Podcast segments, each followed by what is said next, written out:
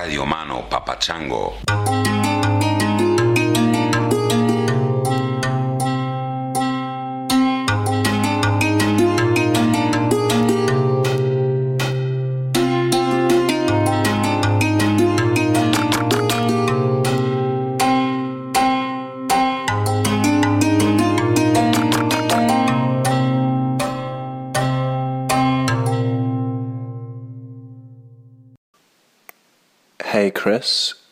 This is River from New Zealand, although I'm currently in Belgium right now, uh, traveling across Europe on the bones of my ass, trying to make my way down to Sicily. Because I once heard you say on Joe Rogan that when you're in discomfort, that is where life happens. So think about your influence. Thank you. Bones of your ass. I wasn't. How do you travel on the bones of your ass, man? Don't do that. Travel on the meaty part. And also, don't don't listen to anything I say on Joe Rogan's podcast. Everybody knows you got to get stoned to be on Joe Rogan's podcast. Even Elon Musk toking a joint on Joe Rogan's podcast. All right, let's hear another one. Hi, Chris. My name is Sherry Wang. I'm from China, and I've been living in Shanghai for almost six years. A city with 25 million people.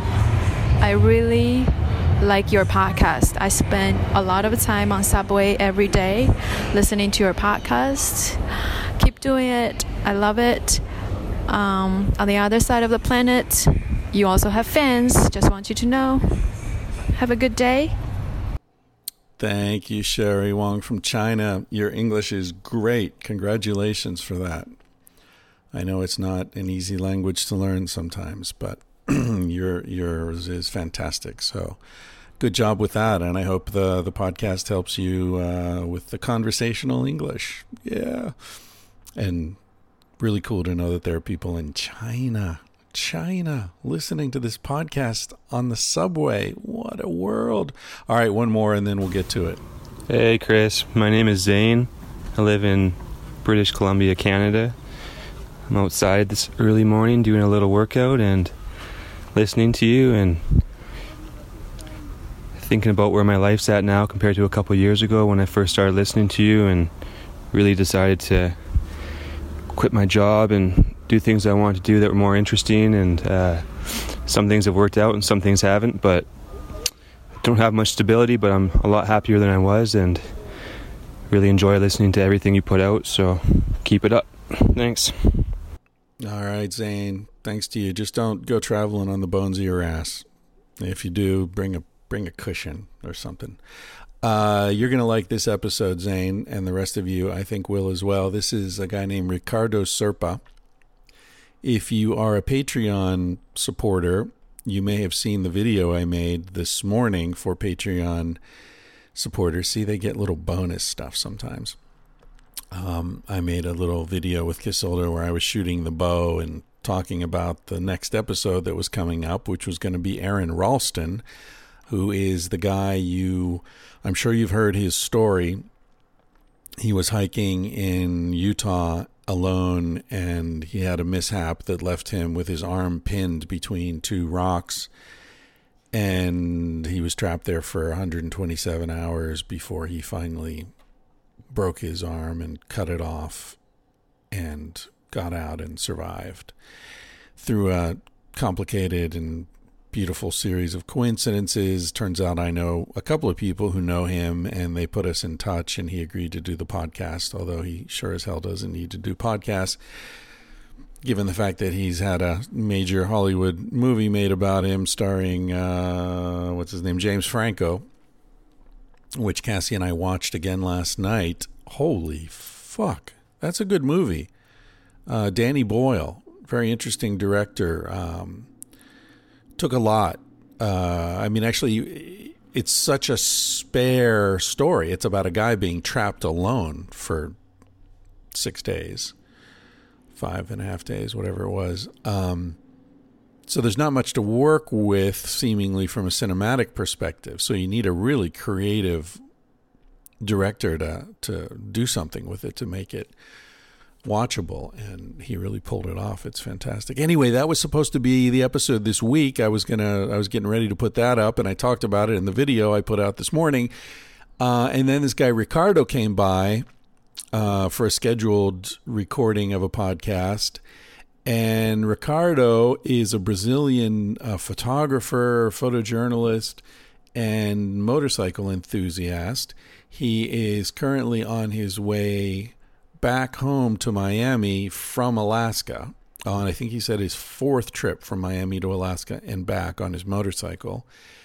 And in the course of our conversation, it occurred to me that it might be uh, beneficial to him and to you if I bumped the Aron Ralston episode to next week and put up this one right away um, because some of you live on the route that he's going to be taking. And if you'd like to meet Ricardo, you'd like to, you know, invite him to drop in for dinner or let him set up his tent in your backyard or, you know, offer him a shower or whatever, uh, it would definitely be a win win situation because he is a very cool guy, wonderful guest. And, um, you know, and as I told him, I have yet to meet anyone through the podcast who wasn't fantastic. So it would be good for him and good for you. And so I'm throwing this up right away, and we're going to bump the other episodes a, a week back. So Ricardo Serpa, you can check him out at ricardoserpa.com. That's S E R P A. And you can see some of his fantastic photography there and read a bit about his trips and, and what kind of stuff he does. And he's rude. we'll talk about it in the podcast, but I'll just throw it out right now for those of you who might only listen to the intro and then, you know, get involved with other stuff and forget. Uh, he's leaving today, Monday, from LA. Monday, September, whatever it is. Let's see, it's September 10th. Uh, he's leaving here. He's heading up through Yosemite I don't know if he's going up the east or the west side of the Sierras, but he's going to cross over into uh, Yolo Pass, he said, going up to Montana. Uh, I think he said Missoula, and then down through Yellowstone, Grand Tetons, and then he's going to be cruising down through Colorado, uh, coming in Fort Collins, through Denver, Boulder area and um, then I'm, I th- and then he's going to go over deeper into the mountains, um, probably through Telluride, that area, Durango, and then he's going over to Moab and going to spend some time in Utah, and then I think he's just going to boogie over to to Miami from there. So if you live in the Rocky Mountains along that route somewhere from Missoula, Montana, down to Bozeman, or to um, Moab, Utah you can uh, get in touch with Ricardo at ricardoserpa.com and he talks about that later in the podcast. So if you don't want to take notes, he's we're going to mention it as it occurs to us later in the podcast. All right, what else do I have to say here at the beginning? Probably not much. I'm going to let you get into this and then I'll remind you about shirts and all that shit at the end. This is Ricardo Serpa. We recorded this like an hour ago. It's totally fresh from the oven. I hope you enjoy it. I'm going to play you out with a song uh, that he mentioned in the driveway as he was getting ready to roll off. I, he said he listens to music in his headphones. I said, "Ah, oh, you ever heard, check out Tribalista?" He said, "Oh, say namorar." I said, "Yeah." So I'm going to play that song. This is Tribalistas. The song is called "You Say Nen Nen Nen." I don't speak Brazilian, but or Portuguese. It's um I know how to love. You say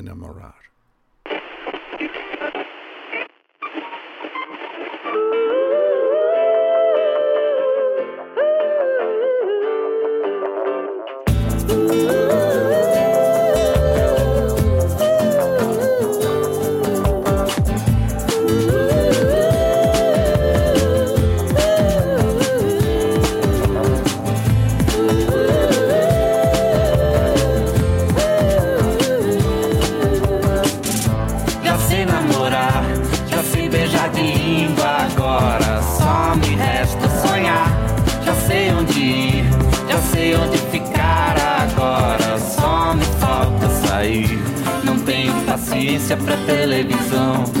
Eu não sou audiência para a solidão. Eu sou de ninguém, eu sou de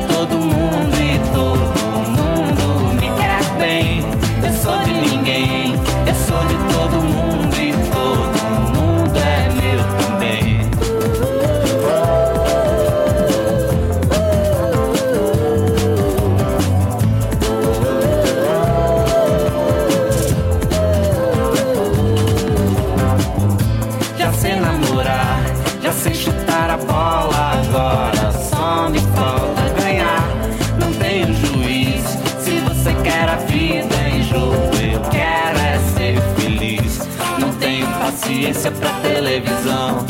Eu não sou audiência para a solidão.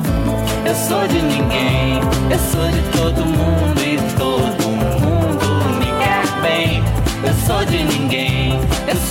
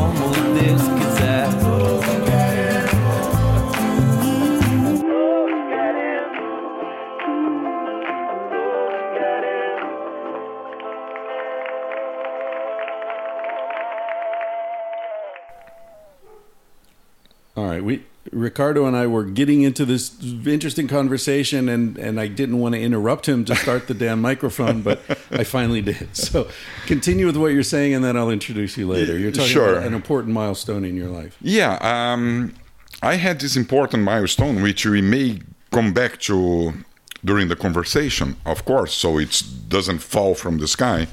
But it has everything to do with the loss of my father when I was 22. And that thing reshaped my whole life. Uh, and I didn't know it until a few years later. And then everything I am, everything I do today, when I look back, it has to do with that moment uh, 35 years ago. I was 22, I'm 57 now. And when I met Andrew, Andrew is the guy who Monkey Tooth Podcast. yeah, Monkey, Coo- Monkey Tooth. Uh, we met in Canada and we clicked immediately. Tiffany and he has a dog that is called Pelé. Pele. I'm Brazilian.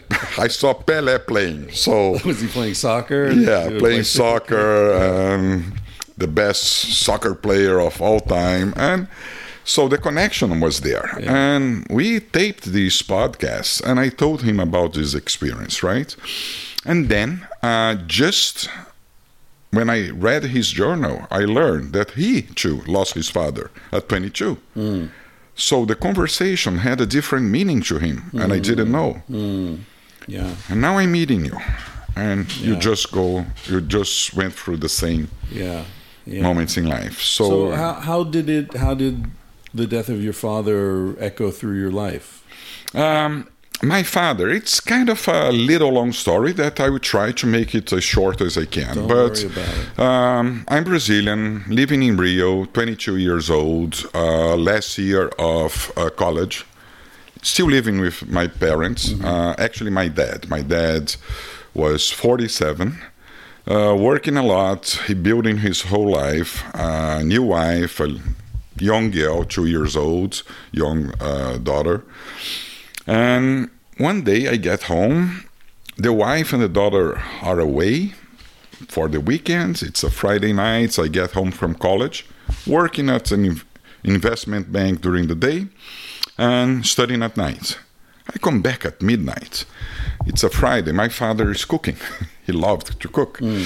And he said, Come here, let's drink some wine and have some a nice chat. And after two and a half bottles of wine, he goes, Are you happy? He asked me, Are you happy? And I said, Yes, of course. Are you studying finance? I was studying business administration, investment banking. That was my Is that what he was doing? he, that's what he, he did. Yeah. Um, I was following his path in a way. And he asked me if I was happy. I said, sure. And he thumps in his chest and said, I'm not talking about this happy. I'm talking about something deeper. Are you really happy? Mm. And I said, well, that happiness, I don't know. I never asked myself. And I never saw my father asking me such deep questions. And I asked him why, and he told me, well, think a lot. Think a lot about what you are going to do next. Because I'm 47 and I realize you think I'm a very happy person. I'm not. Uh, I don't. I, I never got to the point where I'm doing something that makes me happy, and I want to do this now. Next year, I'm selling my small company, and I'm building. Um, I'm going to, to have my own restaurant, seven tables, seven couverts a night, two hours away from here in Búzios. It's a little beach town resort. Right. It's like New York and the Hamptons. Right. He was basically telling me, I'm going to open my small restaurant, little restaurant in the Hamptons. I said, Wow, that's incredible. What about money? And he said, I have enough to, to live. Okay, uh, I like to write. What should I do? Go and do that. What about money? Uh, he said, Well, this is the lesson I'm, I want to give to you, if you want to listen. Um, do something you love in life. If because probably if you are going to do something you love, you are probably going to be good at it. Nobody likes to something they are not good at, unless you are a masochist. So, uh, if you are good at it, chances are some money will come your way. Right. Maybe not like the Rolling Stone song, maybe not everything you want. You can't But- always get what you want. That one. Everything you need, you, you you get have. what you need. Yeah. And one month later, he had a heart attack that's it was instant death. He called me. He was away. He called me and said, "Oh, I just wanted to to let you know that I love you and hey, I saw you last night." Yeah, but just know I love you. He, called was already after the heart attack. no, no. Oh, oh, okay. Just before going to the hospital, he was feeling new. oh. He was waiting for the ambulance. I never knew that. And a few hours later, I got the call from my mom uh, that heard the news. And that's it. He was gone. And I was sad. You lose a father. It's not easy, um, especially at that age and such a young guy. But what made me sad, really sad, is that here goes this guy without having led a life that he could look back and say it was worth it. And he even he was aware of that. He was aware. Yeah, it, was it was almost like an abortion. He was about to be born again. Exactly. uh, he didn't even get a chance. To, That's a to perfect analogy. First breath. And I felt like I lost someone. Yeah. I mean, twice, You lost. if you understand. lost who he was going to be. Exactly. Yeah. I lost who he was and the new father that I was about to, to have. That would be an amazing guy. He was smart, funny. Um, I learned everything about sarcasm and irony and the worst jokes that you can never. Yeah. the most politically incorrect jokes that you can imagine being Brazilian. Good. So six years later, uh, I I graduated. I went to Germany. I studied. I I learned German uh, German in Munich. I went to work for an investment bank there. Came back to Brazil. Uh, got myself did some PhD. Um, and got myself hired by a toba- big tobacco company, British American Tobacco, as an export manager. So I started traveling all over the world. And at some point, always thinking about, well, one day I will quit it all, I will go riding. And I found photography Right. during these trips. I started photographing, and at some point, let's be honest, to think about a career as a writer in Brazil, where people don't read at all, it's it's it's a fantasy. Yeah. As a photographer, as long as I don't need to get rich, it's doable. So I started learning by myself photography, traveling, and at some point, Chris, uh, photography became way more interesting than having meetings about cigarettes, Yeah. about distribution, opening new markets. And I was toying with the idea of one day quit it all. That thing that we all think, right? Yeah. Kick the bucket and let's do it. Yeah. Let's be happy. Well, not kick the bucket. Kick the bucket means to die. oh, really? Yeah. Don't don't don't not kick the bucket, please. Do it before you kick the bucket. Yes, I think sorry. it's the lesson here. Yeah. That was a bad analogy. yeah. But Dro- then- drop everything and go out and, and take the chance. Yes. Yeah. So that's what we decided. That's what I I I was thinking to do. But where do you get the strength to do Now, it? did you have a wife and children at that point? I got married, uh, and at that point, I had no kids, uh, and I was about to. I married my best friend, so it didn't work. She was my best friend. I was dating a, a girl from 15 to 20. Yeah. She wanted to get married. I said, wait a little bit. She didn't wait. She was the love of my life. She got married. I got married too a few years later. It lasted two years. And 10 years later, I met my old girlfriend, ah. Nicole, my, my better half. Yeah. And she had two kids already, a girl and a boy. We met. And we have been together for close to 30 years now. Oh. So Congratulations. So you married? Was she married at the time you met her?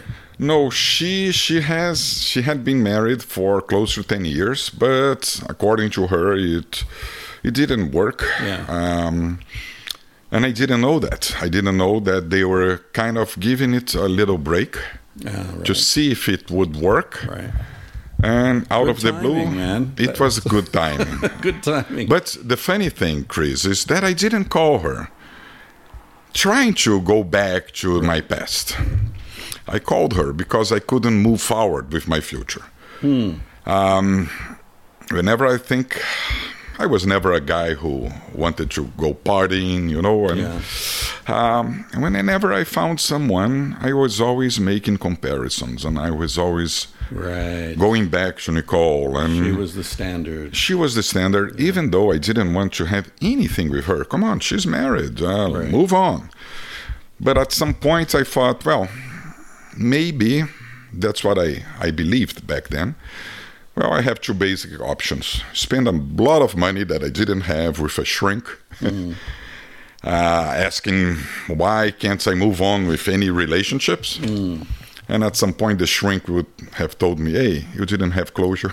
Right. Go call her. She if she's happy and Yeah, right, um, or call her. Skip the shrink and Right. call her. Hey, are you okay? Happy. I can move on.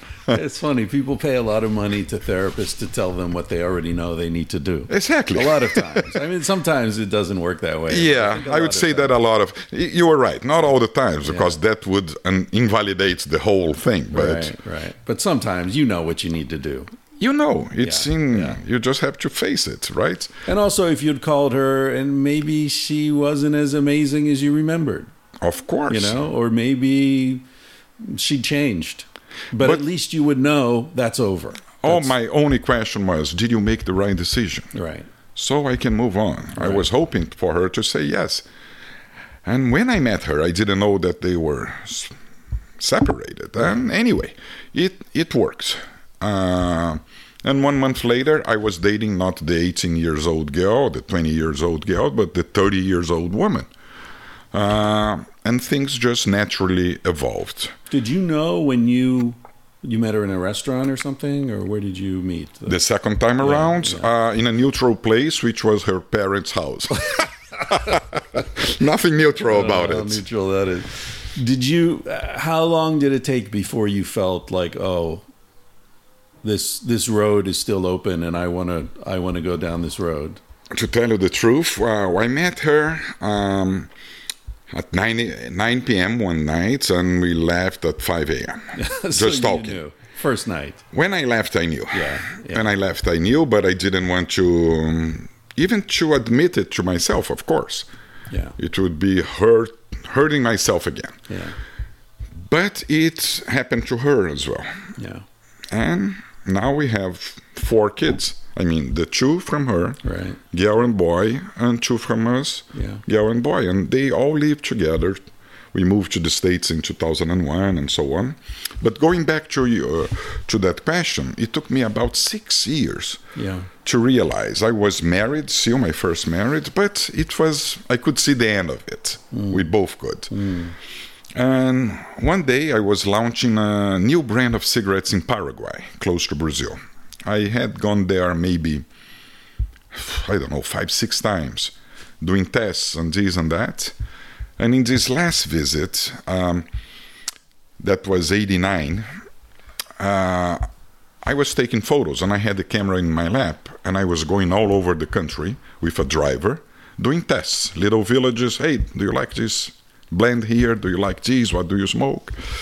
And in the middle of this trip, the guy lost control of the car in a big rain and the car went off the road, start rolling over, and I was pretty sure, Chris, I was dying.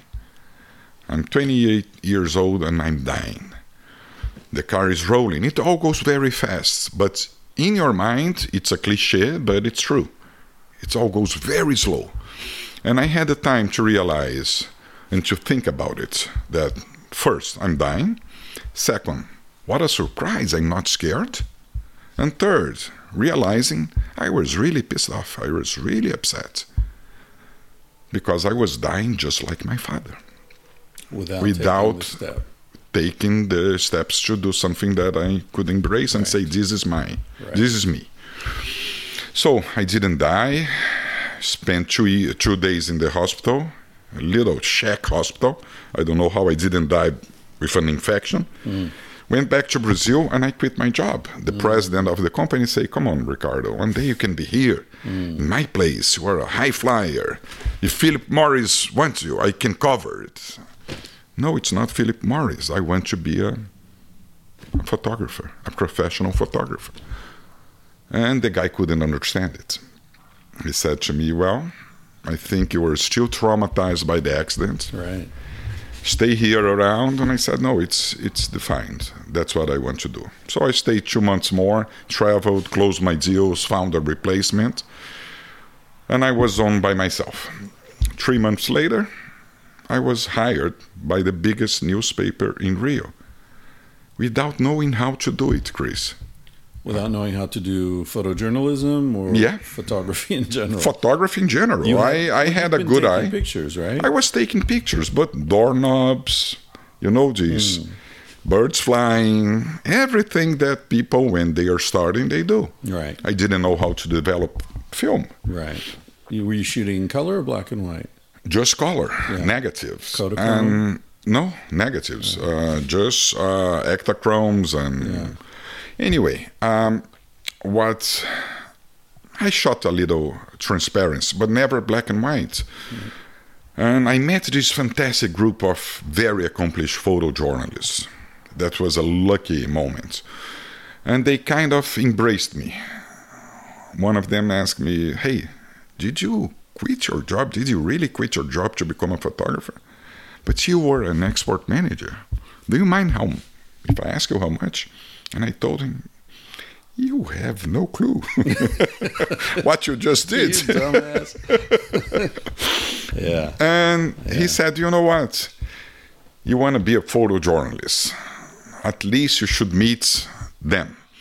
So I want to set up an interview with you and the editor of the Jornal do Brasil. Yeah. Just a courtesy. I went there. The guy uh, welcomed me and welcome me and say, "Well, from the get-go, right off the bat, I don't have a job for you. We have 30 photographers, staff photographers, in this multi million city. This is the standard of photojournalism in Brazil. Everyone wants to work here. Very accomplished people. So I cannot offer you a job. And I said, okay. Oh, tell me your story. I told him. And at some point, he asked me, hey, did you quit your job? You were fired, right? I said, no. I quit. Really? To do what? And I said, look, you, off- you, you said to me that uh, you couldn't offer me a job. I'm not looking for a job. I'm looking for a life. Um, I'm not happy with what I, what I was doing, and this is a life for me. He sat back. You are a little crazy, right? Do you know how much a, a starter photo, starting photographer, a rookie photographer makes? He told me it was 15 times, Chris, 15 times less Yeah. than what I was making Yeah. right? And I said, I'm okay. I have my car. I have my small apartment. It's paid. I can do it. Yeah. He goes, It's your lucky day. I'm going to give you three months in the midnight shift. Nothing happens. If you make it happen, you're in. And it was just luck sometimes helps. Um, it was just a moment where there was a huge wave of kidnappings going on in Rio. Yeah. So people would stay in, in the kidnapped house or apartment for weeks until they were returned. The press was there, you know, waiting for the guy to be released so they could take photos. Always at nights, always in the early hours of the. And I did like five or six in a row. I became the guy, front page photos, and suddenly I, I was there. Three years later, I was shooting the Sunday magazine in color, transparency, which was the Right. really the filet mignon of the. So I got lucky. Yeah. But luck only happens when you position yourself. Otherwise, Right. luck is always knocking on our doors, but we don't We don't hear it. we don't hear We're, it we're yeah, distracted by other things. by complaining.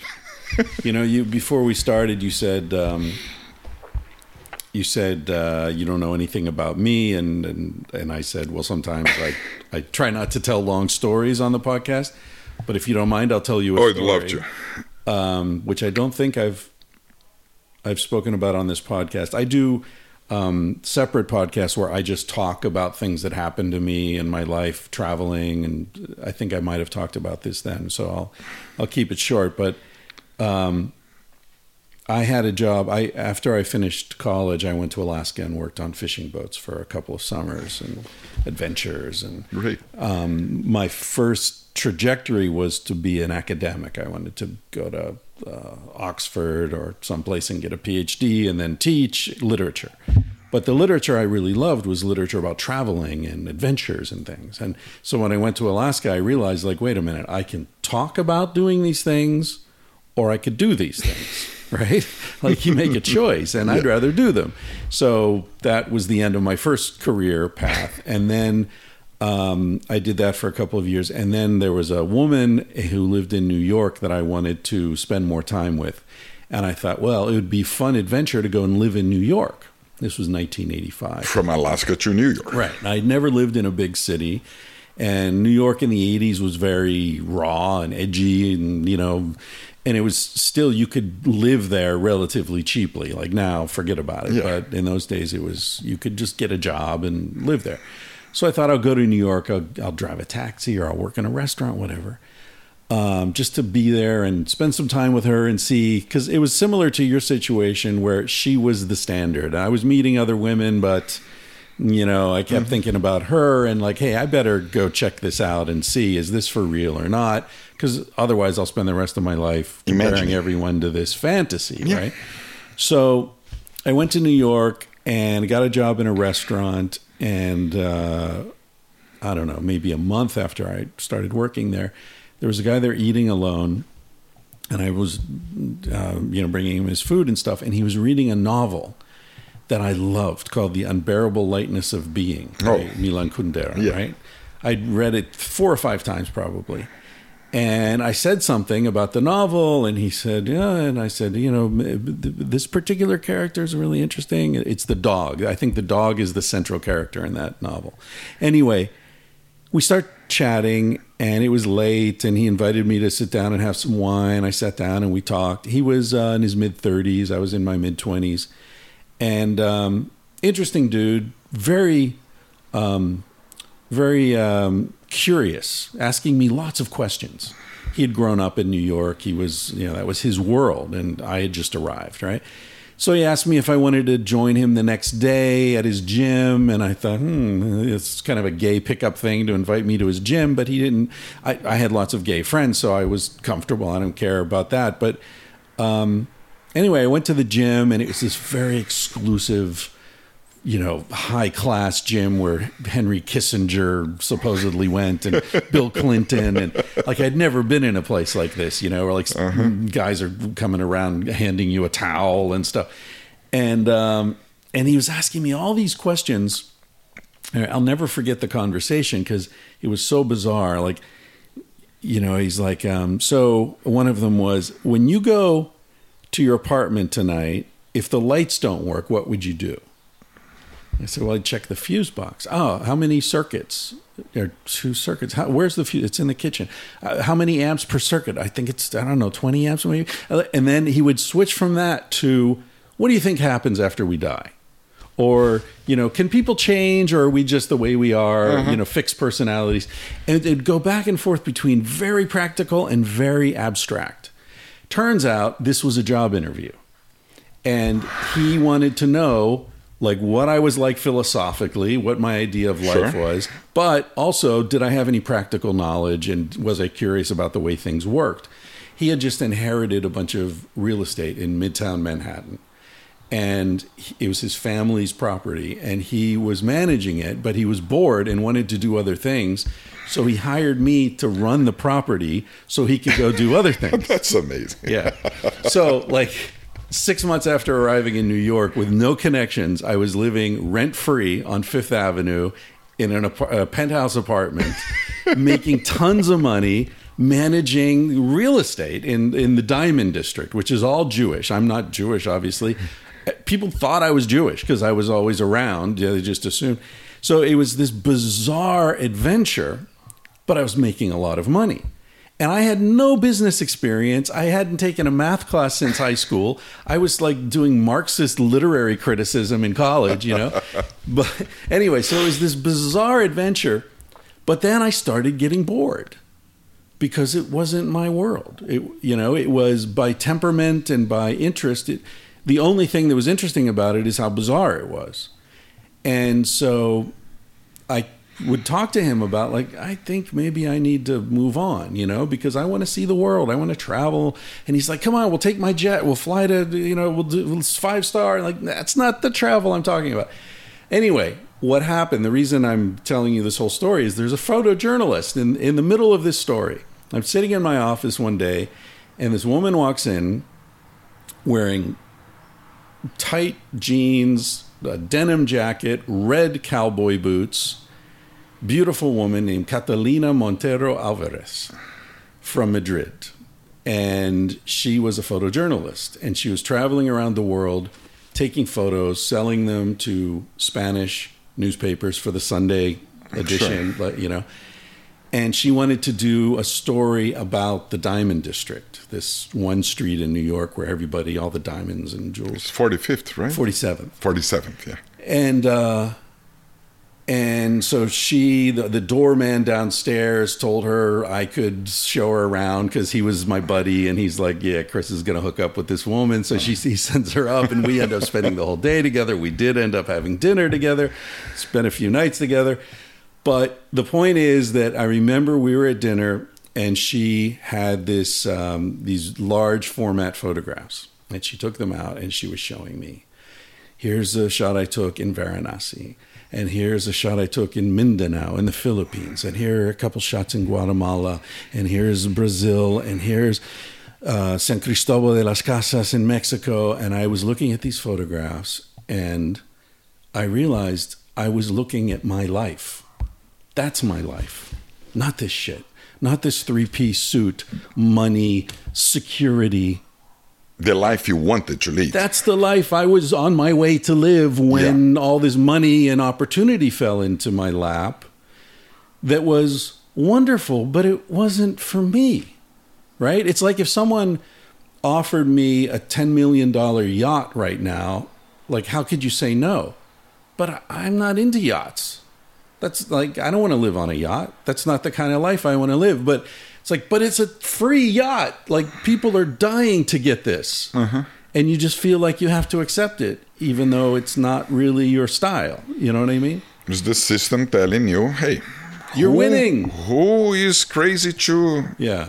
reject? Uh, Yeah, exactly. a. And, and your father was, that's what he was saying to you. It's like, wait, even if it's, I don't mean to say I know what your father was saying, but the message I hear, But you probably know. and that is like, Yeah, hey, you you've to there. live your life, not what anyone else tells you is the good life. Yeah. Only you can decide that.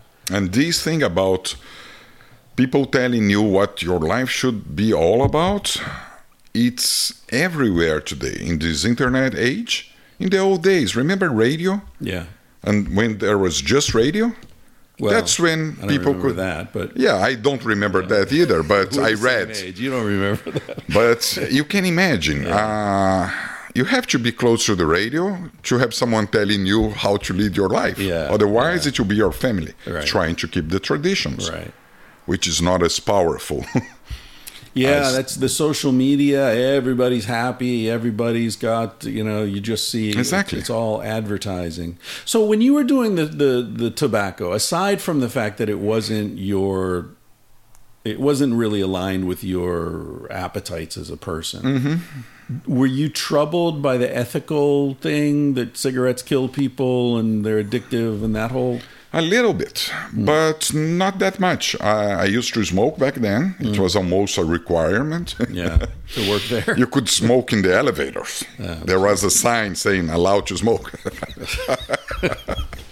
that was so Those distorted. days, huh? But that was 80, uh, late 80s. It was not like today.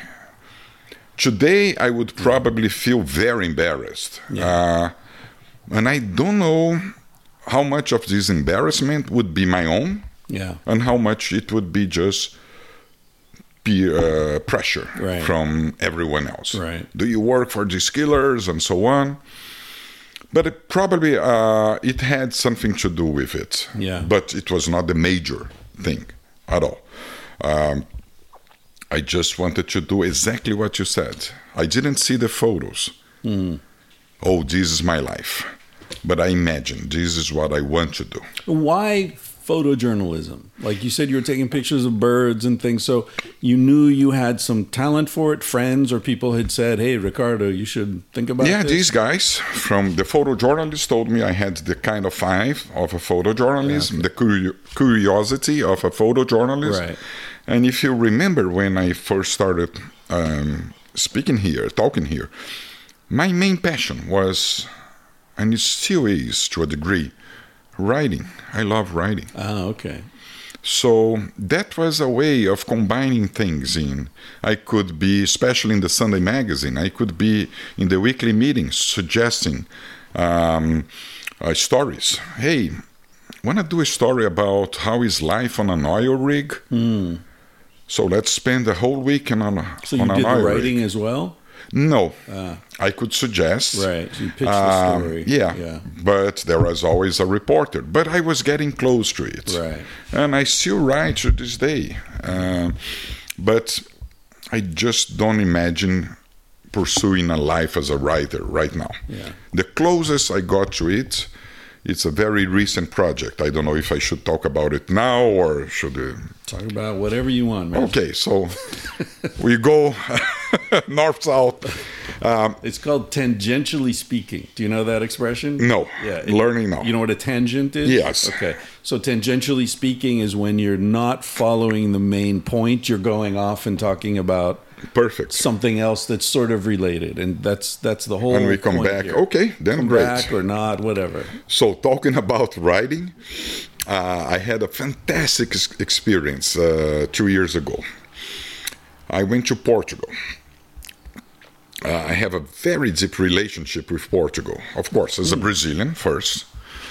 Then my mother is living there for six years now in Cascais. Cascais. Yeah. I love Cascais. It's beautiful. Sintra. It's- yeah, Yeah, it's that- all. that area is that country is really special. Yeah.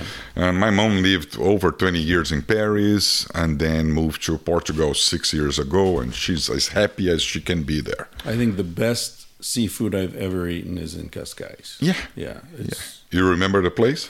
I do. Casilda would remember the name of it. Um, and I could find it if I went back. Casilda lived in Lisbon when we met. Oh, okay. We met in Peniche, which Uh-huh. is you know, coast. Uh, And- yeah. and- Beautiful waves. Yeah, yeah. And we used to, we had a long distance thing for uh, maybe almost a year where I would go every month or, you know, she'd come to Barcelona. Um, so I spent a lot of time in Cascais and we were looking, I was actually, I moved to Lisbon and we were looking at property. We are going to buy an old ruin and Oh. fix it up. In the end, it didn't happen, but uh, yeah. So you know exactly what I'm talking I know about. That place is yeah, amazing. yeah. And I had a full month. I, I did a tour in Alaska. I this is something I can go back later because otherwise it would be tangent. Mm. Tangent of tangent. tangent. Compound tangent. Yeah. but um, it was July of 16. I was in Alaska for two weeks guiding a motorcycle tour. It's another chapter. Um, and I was there for 15 days leading this group and having a lot of time to think. And I said, well, August, uh, I have this whole month free. Um, I have some money in my pocket uh, that I, I can use to do a project. And I want to go to Portugal on a bike and explore the country and do a book. So, long story short, I flew to Portugal, rented the bike. Uh, some amazing people in Lisbon made me a very good deal, so I could afford it. And I spent a whole month crossing Portugal, north, south, zigzagging, east and west, and I I did over five thousand kilometers in. Uh, pff, north to south is 700 kilometers, so Yeah, I so ran a lot of a lot. tangential riding. Yes. Yeah. And the whole goal was this stopping on a BMW, a, a GS, um, stopping whenever I felt like, whenever I saw interesting characters, and just letting things happen. Meaning, I stop, I see someone interesting having a coffee and a cigarette by a, a bar.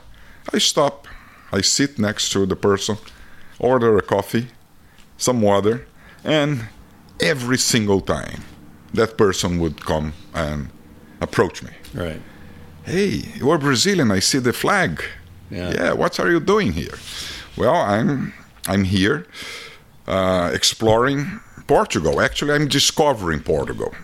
You guys discovered Brazil 500 years ago. It's my turn now, and that's already open a smile. Um, well, what are you writing about?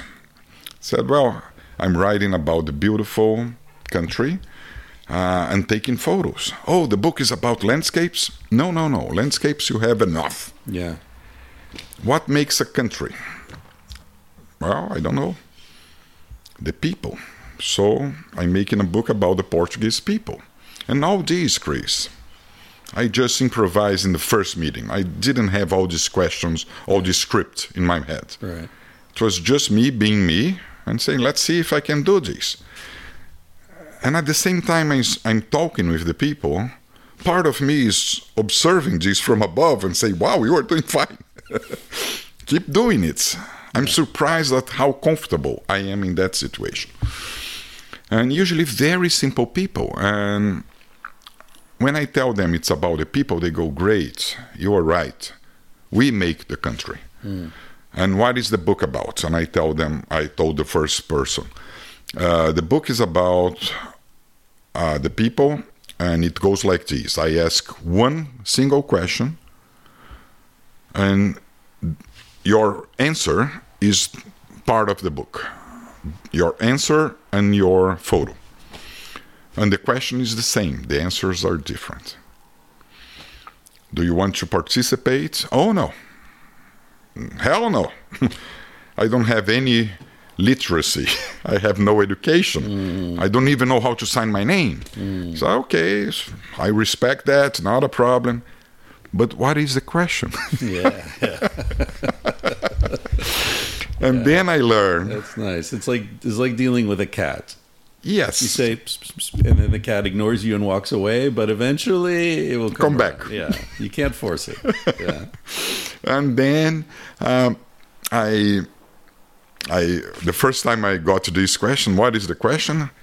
I laughed and I said, I'm not telling you. Uh, why? Because I know exactly what will happen.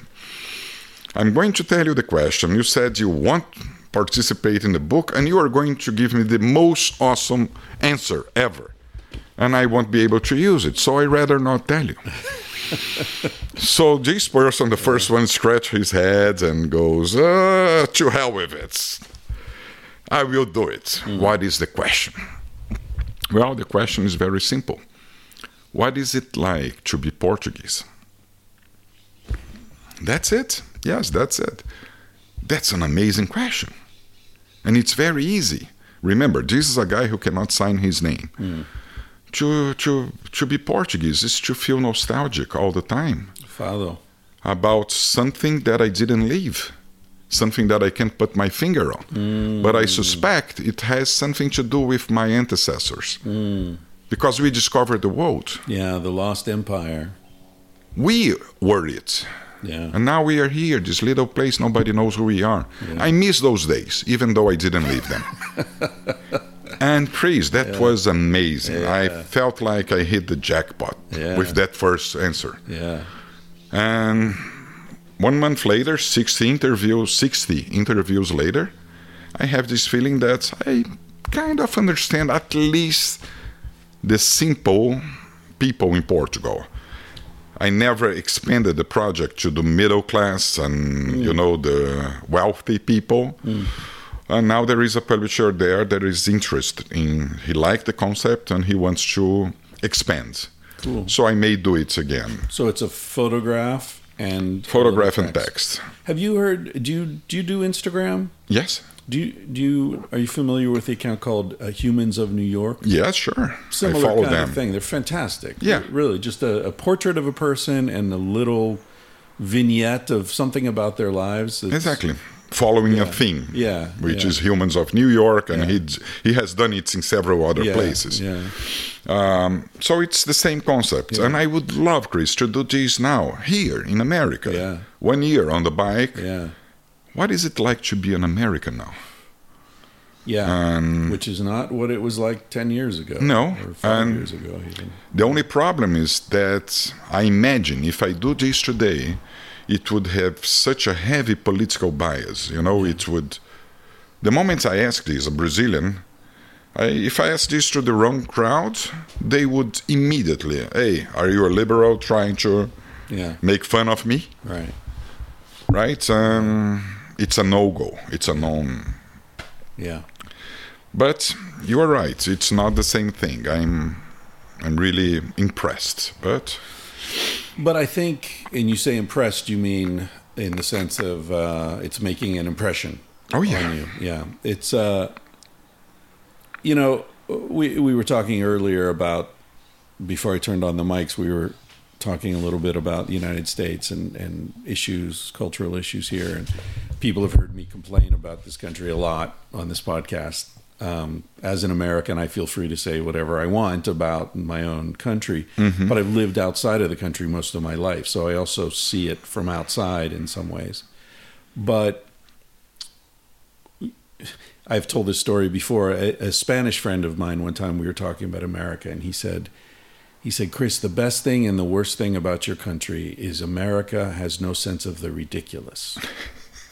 so you have the best artists, you have Jimi Hendrix, and you have ridiculous, crazy, stupid things that anyone else would have stopped before they did it, you know? And I think his he made a good point. Like there is a, a openness and freedom which leads to utter stupidity sometimes, but sometimes leads to great genius, right? Mm-hmm. And so it's it's a dangerous but also a very creative place. But what I was going to say about your idea for your project is that I think my feeling about the American people is that they are essentially really kind. I believe it too. Not the culture. The culture is all about fear and suspicion and trying to convince them that outsiders are dangerous and you know the, all the terrorists everywhere and all this shit to control us and um, you know manipulate the public mind. But I think when you actually meet people, especially out in the countryside, face to face, even though you have an accent and you're obviously from somewhere else, you're friendly, they're friendly, you'll be able to. I don't think you would run into problems. You are uh, 110% right. That's your experience as well? Yeah. I'm glad. if I can elaborate a little bit on these. this, I'm doing now, I'm in the middle, actually almost towards the end of my fourth long journey, motorcycle trip from Al- Florida to Alaska and back. Each of these trips, they took like two and a half months, three months, 20,000 miles, 25,000 miles, 30 states, and meeting people all the time. The trick is doing this alone. Yeah. First, because I have my own pace. I stop for photos every time, Right. uh, all the time. And also because when you are by yourself, Chris, on a motorcycle, being a Brazilian in America, on a German motorcycle, people feel you are very vulnerable. Sure. I've heard many, many times, the listeners may disagree, but people love my accent. I don't know how. but It's a good accent. the lo- Brazilian's a good accent, man. the longer I live here, the worse the accent get. Uh, gets. So it's been 18 years. I'm, You, Brazilian, Italian, these are good accents for Yeah. a man to have. I mean, Yeah. Brazilian and Italian, they're both sexy, men or women. French, I think it works for women, not so well. not for so men. well for men. Yeah. German, Yeah, German, forget about it. American, generally not a good accent, very nasal. yeah, but Yeah. I'm uh, American, but the I think the women is even worse because they're all screeching and yeah, the problem is that we are being limited in vocabulary. So it's like, oh my God, I'm like, Yeah, I'm like, um, oh my God, I'm like. yeah, yeah, yeah. this mannerism. But mannerism. people see uh, these, um, and when I'm by myself, the warmth, the the kindness that people show me. Yeah. Um, you mentioned the motorcycle trips. That was another thing I wanted to talk to you about because the way you travel combines two great, three great loves of mine, actually motorcycles, travel, and photography. I also worked as a photographer, not like you. And I shouldn't say worked, I sold a few photographs. So I consider myself a Photographer. professional photojournalist. Sure. Uh, I had a photograph that was on the cover of, um, I think, a Rand McNally map. Wow. Yeah, a photo I took in Antigua, Guatemala. Because what happened, now going back to an earlier story, after I met that woman, Catalina Montero Alvarez, I went into work the next day and quit my job. And my boss said, he said, uh, he said, well, a man's got to do what a man's got to do. And that was it. And then he, you know, because we had sort of argued about it several times. So he knew when I finally said, that's it, like it wasn't impulsive. And he went down to the street. Um, there was a famous photography store called 47th Street Photo. I remember that's where I bought my first camera. No kidding. yes. Really? All right. So my this, very first one. and this was maybe you walked down the street when I was there because I was working there from it was like 84, 85, 86, right in there. Mine was 88. Ah, okay. And then I went back in 89, but that's another story. Um, but anyway, he went down, he bought me a Nikon F3 Wow. high eye point and a Nikkor 35 to 134, 135 zoom lens. And he gave them to me as a going away gift. That's and I didn't know how to, I didn't know anything about photography. I was just, you know, point and shoot, you know.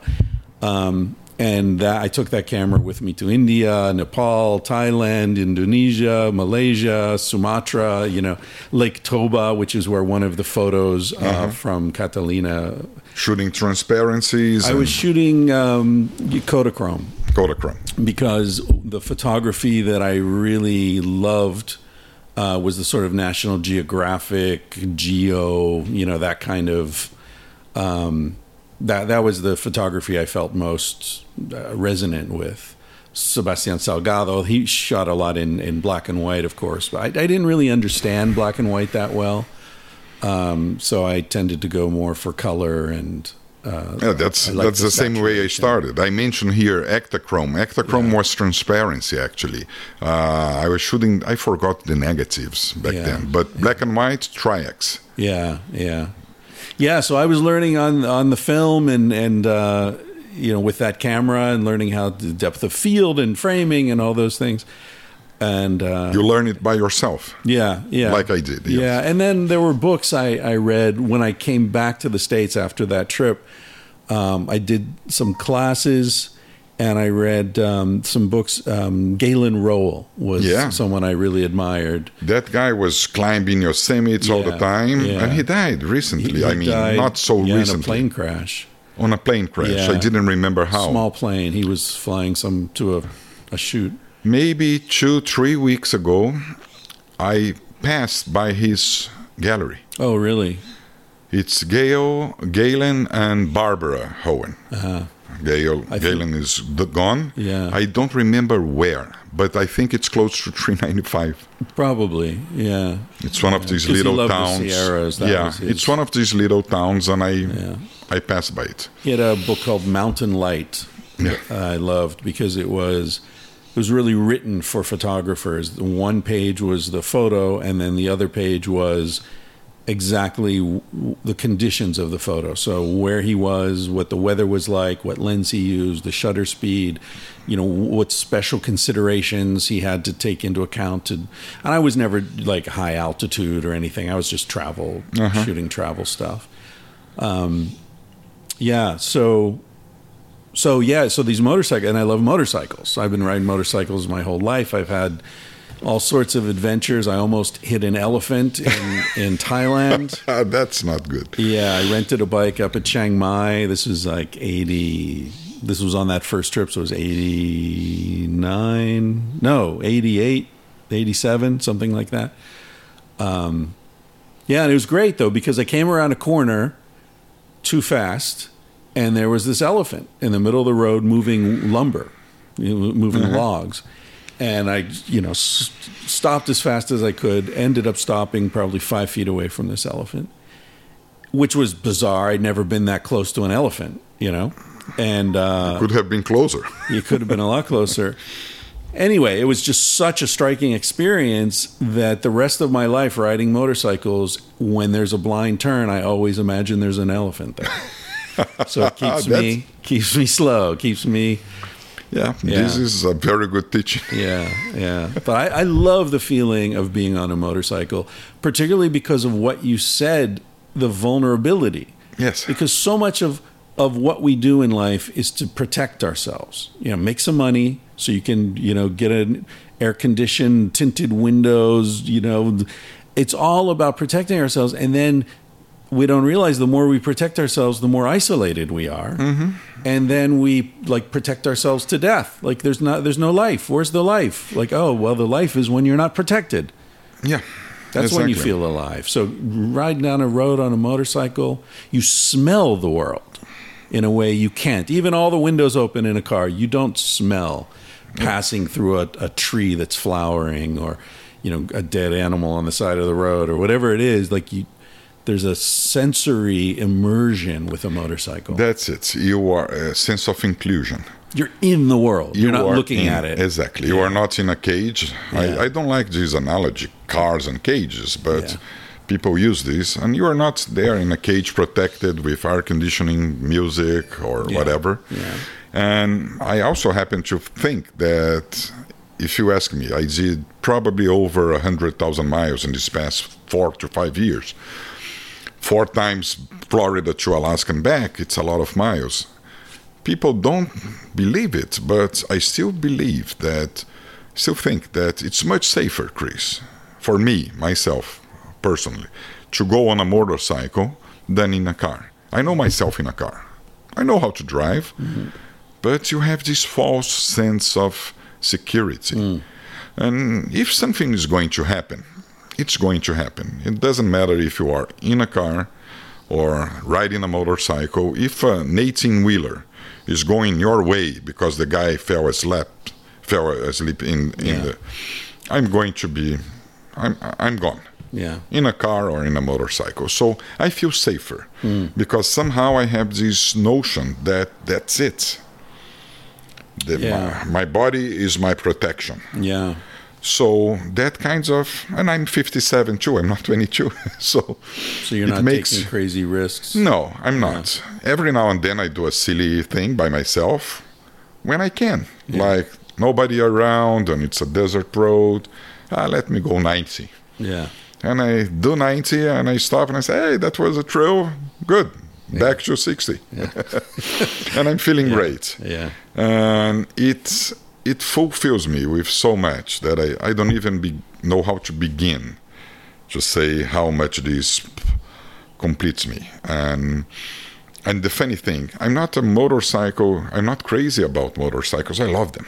I always had motorcycles since I was 18. I raced motorcycles. I raced enduro uh, competitions in Brazil. You know enduros? It's on This- and off. On it's- and off road. No, it's only off road. Oh. It's like a motocross, but motocross you are going in circles. In a, I mean, not circles. You are going in a track. Enduro is like saying Los Angeles to Seattle, dirt roads, Ah, okay. and you have three days to do it. So like the Paris Dakar. Paris Dakar, that's an enduro, Right, A, a rally. Right. Right. And I did this for many, many years, but never. I did it for the fun, Yeah. never uh, on a top team or Right. and it's the same approach and the funny thing also is that i don't know how to to deal with the motorcycles Oh, you don't fix them? no No. no um, i i'm not mechanically mechanically inclined Yeah. i'm actually handicapped So in that sense do you run into problems when you're out No. on trips? Do you have a BMW? They rarely break down. That's one of the reasons why I have the BMW. Uh, um, the worst, the worst day I had in this hundred thousand miles so far, and I have ridden in Mongolia, in Africa, in South America, in New Zealand, all over yeah. as a tour guide. The only problem I had was three flat tires in the same day in 2014, just the day before Brazil lost to Germany 7 1 in the World Cup.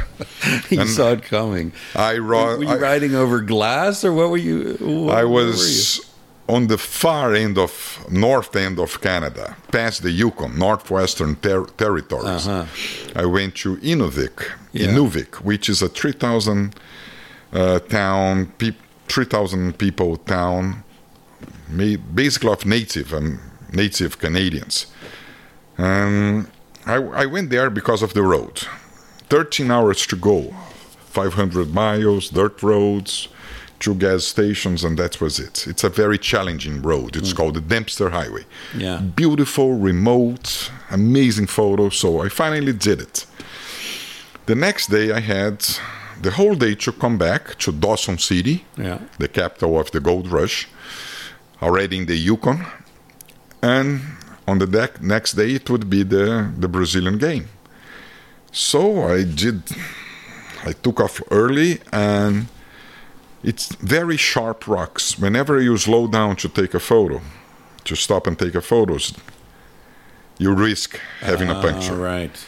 And I was lucky because I don't know how to remove my wheel. And I, I'm not afraid of admitting it. I know how to ride, Yeah. kind of well. But to mix, to fix it, it's something else. yeah. I have roadside assistance or other people helping me. But me. you must be on roads. Like, how can you? You don't have a signal to call. I have a little tracker Uh-huh. uh, that sends a signal. My wife knows where I am no matter every 10 minutes. Really? She can Google me, Google Maps. She knows exactly where I am Right. and if I'm moving or not moving. And if you're, if another woman is within ten meters of you, Uh, it wouldn't happen. doesn't have a special app for that.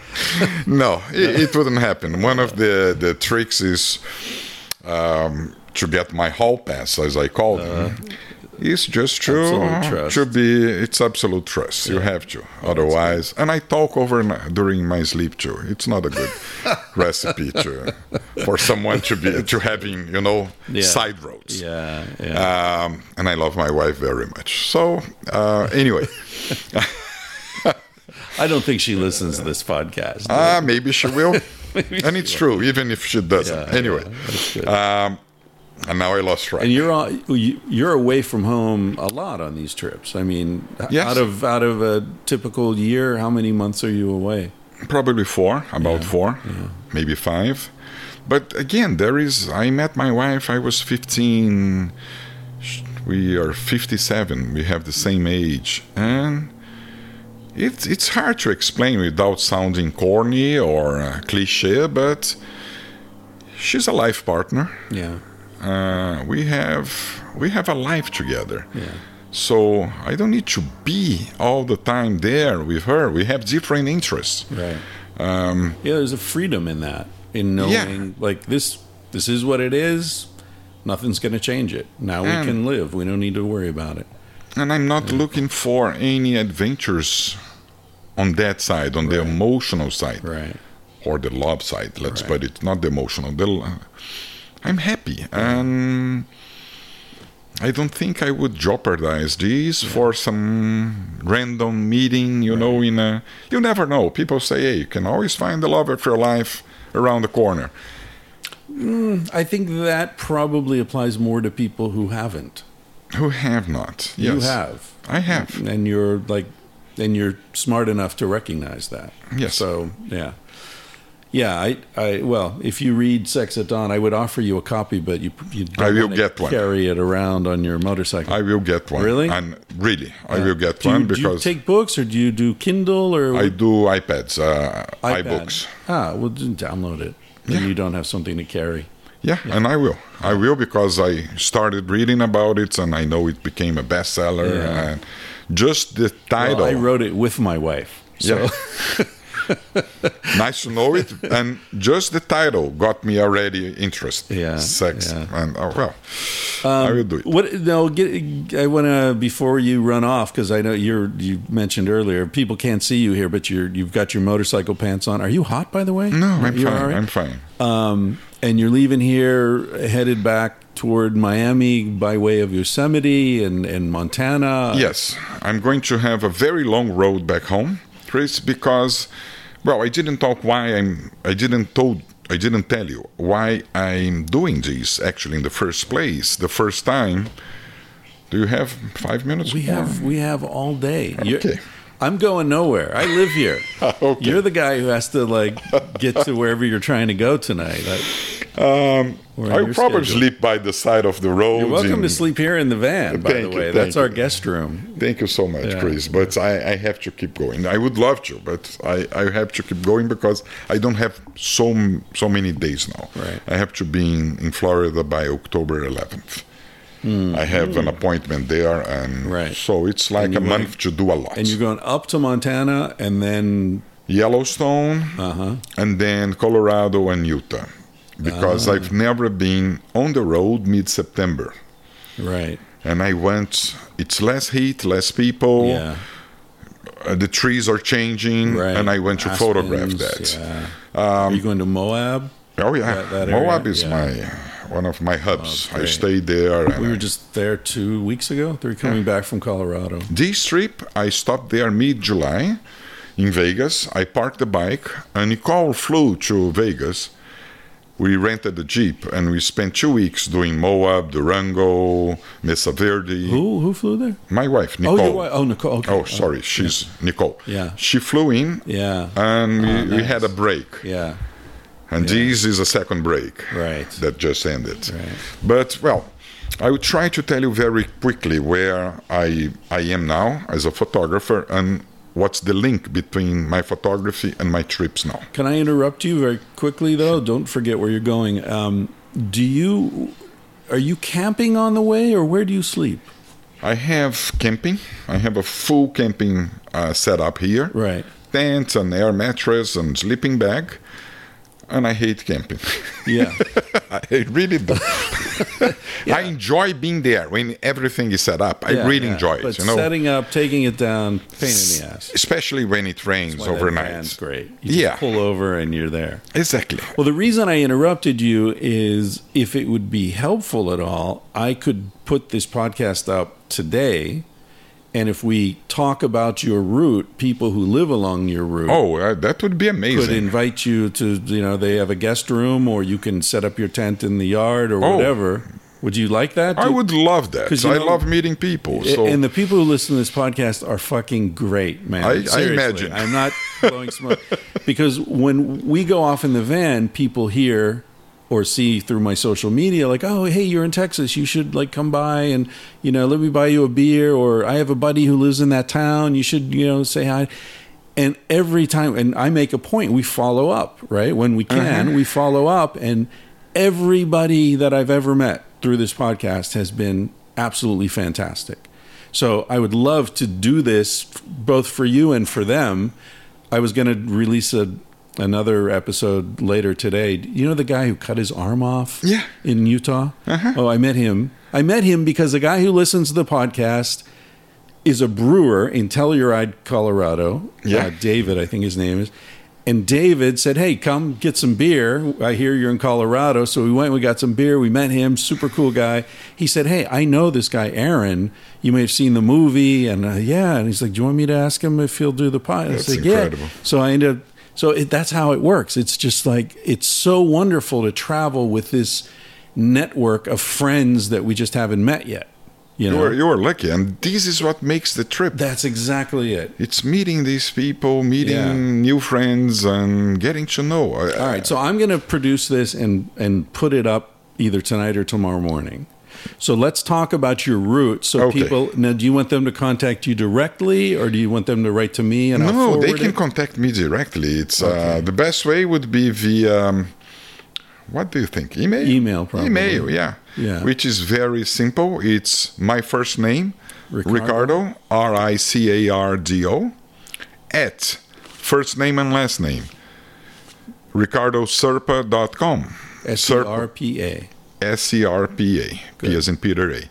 Ricardo at ricardoserpa.com. And my route will probably take me, depending on the weather, via Yosemite. Uh, then Lolo Pass is the Nays. Yosemite. You going up 395, or you, you're going to go up the west side? I'm going probably via 95 now, cross Yosemite, and then go via Tioga Pass to 395. And then over there via Bridgeport and Right, and keep going. right. Um, from there, Lolo Pass and Missoula, Montana, and then Yellowstone. There is a highway up there called the Beartooth Highway. Yeah. And Chief Joseph, have you been there? I have, These are amazing places. All these big, vast skies. Yeah, Uh, and then the Grand Tetons. Um, yeah. um, I was there two two summers. Last summer, it was so smoky we couldn't see the mountains. Yeah, that's the problem. It was like that a month ago. Now I'm trying to see if my luck gets better. And, and after that, Colorado, north to south. Utah, the south of Utah. What part of Colorado are you going to go? Like Grand Junction, then down Telluride? Probably about coming from Fort Collins and Estes Park, uh, okay. Denver. and then over west after that. Yes. yeah, Denver, and then have you been to Crestone? No. ever heard of Crestone? Not Creston. Amazing place. I was just there. It's the only place in the country with a permit to do open air cremations. Really? Uh, yeah, and we were there for a cremation, um, like a Tibetan or you know Mhm. Indian. Yeah, I know style. exactly. Um, yeah, it's a very interesting place. I'll, I'll talk to you about it maybe Okay. after. Um, very interesting people there. Lots of religious. Uh, it's like the middle of nowhere. Ha- Have you ever been to the the Great Sand Dunes National Park? Yes. So it's just north of there. Okay, okay. Um, Creston. along the Sangre de Cristo mountain range. Mm-hmm. A little village, but a, a woman inherited a lot of property and she um, gave pieces of property to different religious orders. So there's like a, a Hindu temple, um, Buddhist temple, Zen center, um, Sikhs, all these different religious uh, organizations have uh, retreat areas there. So it's a very small village, but you, you know, there's like monks walking down the street, and, and it's the middle of nowhere. But it's very cosmopolitan and international and eccentric, interesting people. That's there. the kind of place that I love. To That's what I see. thought. You might, and there's a hot springs right near there as Really? well. Very, yeah, people love. That's I- the the cherry on the top of the sundae, right? Anyway, so continue. So then, uh, are you going to go to Mesa Verde? Have you been Mesa there? Verde, Oh, yes. yeah. Mesa Verde is amazing, Yeah. amazing. Durango. Yeah. Durango, uh, Mesa Verde, and then back to Valley of the Gods. Uh, I will skip Monument Valley because it's still too touristic, but Yeah. Valley of the Gods is incredible, Capitol Reef. And just ride and photograph Yeah. around there. And then uh, go back home, straight home, so I can be there by mid October. Uh, the reason why I do this, uh, when I did my first trip, Chris, it was 2013, my first long trip. And I had back then, I moved to Florida in 2001, had an internet business um, that didn't work out because of 9 11. It was a Brazilian supermarket. We were 2 million Brazilians in the country. And I said, that's my excuse to come from Brazil to here and bring all my kids. Ah, right. I'm you'd gonna open a importing business. Brazilian products. Guaraná, pão de queijo, cheese bread, you know, the Brazilian soft drinks, Brazilian chocolates. And Yeah. and because I, I figured 2 million Brazilians living in the US, um, they f- feel homesick. And there is nothing like when you cannot go back home, open the fridge, get something that reminds you from home. And it's 2001, the internet is happening. Um, I spent everything I had creating a heck of a website, three language, integrated with UPS back then and it was supposed to work. Yeah. 9 11 came like three months after I opened my site. From 2 million Brazilians, we were down to 800,000 because suddenly the US always had a very pragmatic view for immigration. Yeah. You cannot come, but come Yeah. and stay here. Have you seen that movie, A Day Without a Mexican? No. What would happen to California if yeah. comes a pink cloud suddenly and takes is a very bizarre movie. All the Mexicans are gone, Yeah. and it's chaos. Yeah. So uh, the It's like U.S. removing is the the bees. Like yes, the the world shuts down. Shuts down. The work isn't being done. The the really important work that nobody thinks about. Exactly. Yeah. Yeah. So uh, they they had this very uh, pragmatic approach, and suddenly it became a very aggressive approach. Hey, Yeah. let's enforce the law. People were being deported because they were being stopped in traffic lights. So they had jobs, they had cars, but they couldn't renew their licenses. Yeah. And so the, I had to close the business, and I opened a photography business. I opened a, a studio to do, uh, and this is an interesting story, to do family portraits. Americans like portraits, photography. Said, okay, we Brazilians, we don't care. yeah. Here, people care. So I opened this really nice studio with my last savings. It's a very wealthy town. I didn't know it, and I didn't know it too. It's half of it is uh, it's a Jewish population in South Florida. So I opened the studio, and I have no clients for three months. Nobody knows me. It's called Lux Images. Beautiful name, Lux for the Latin lights and so on. One day, this woman comes in and asks, Hey, do you do bar mitzvahs? And I, I was lucky because I knew what a bar mitzvah was. I said, Sure. "Uh, but you are new here. Are you Jewish? No. How many bar mitzvahs have you shot? And I go with my fingers one, two, three, four, five, zero. I couldn't lie, of course. And she goes, well, What makes you think you can shoot? Oh, I was a photojournalist. Here are a few books Yeah. of my work. So she sat down, she saw the books. I didn't dare saying a word. After 15 minutes, she goes, But you are not a photographer. And my heart, Chris, sank, like very low. You are an artist. And I go, Wow, lesson learned. I will never call myself an artist. Let people do it because Yeah. it's not for me. Yeah. Yeah. if people don't think I am, I would just be a ridiculous guy. But she knew what she was looking at. And she said it would be an honor for me to do my son's bar mitzvah. It's in January. We were in May. and I go for a Brazilian. uh, it's crazy. I- Yeah. I- and she booked me. Uh, I said, "Wow, the price is this. Well, you are charging more than the most expensive guy here." And I said, "Okay, how much do you want to pay?" She said, "So it was good money back then." And I did. So I booked her. One week later, she brought five friends. All of them with bar mitzvahs ahead of them, of hers. Mm, good. So it was the guinea pig, and Yeah. and I did them all. And I told them, look, I'm not a, an event photographer. I'm a photojournalist. I will tell the story. And that was 450, 60 bar mitzvahs ago. People liked what I did, and and I did it for many, many years. Yeah. And suddenly, I was being booked for by for three to four years in advance, Huh. And that kind of scared me. In the beginning, it was amazing, but it was 2012, and I got a booking for 2016. Hmm. Well, were you doing motorcycle trips during No. these years? No, you shut that all down. So you were just living at home. I stopped riding in nine, in 2001. Yeah. I didn't want to ride a motorcycle in Miami, humid, ah, flat. Yeah, yeah.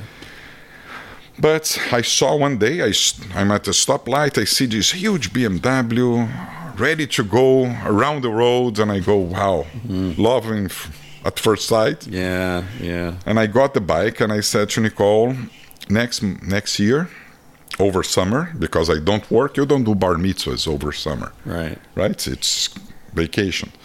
I'm going to Alaska and back. And I prepared, I researched, and I said to her, I need some time. I need, I'm feeling claustrophobic. I'm, I'm feeling a victim of my own success, if you may, hmm. if you will. And I did it, and I came back a different person. Hmm. I came back and said, That's what I want to do. I had had this life, it was amazing.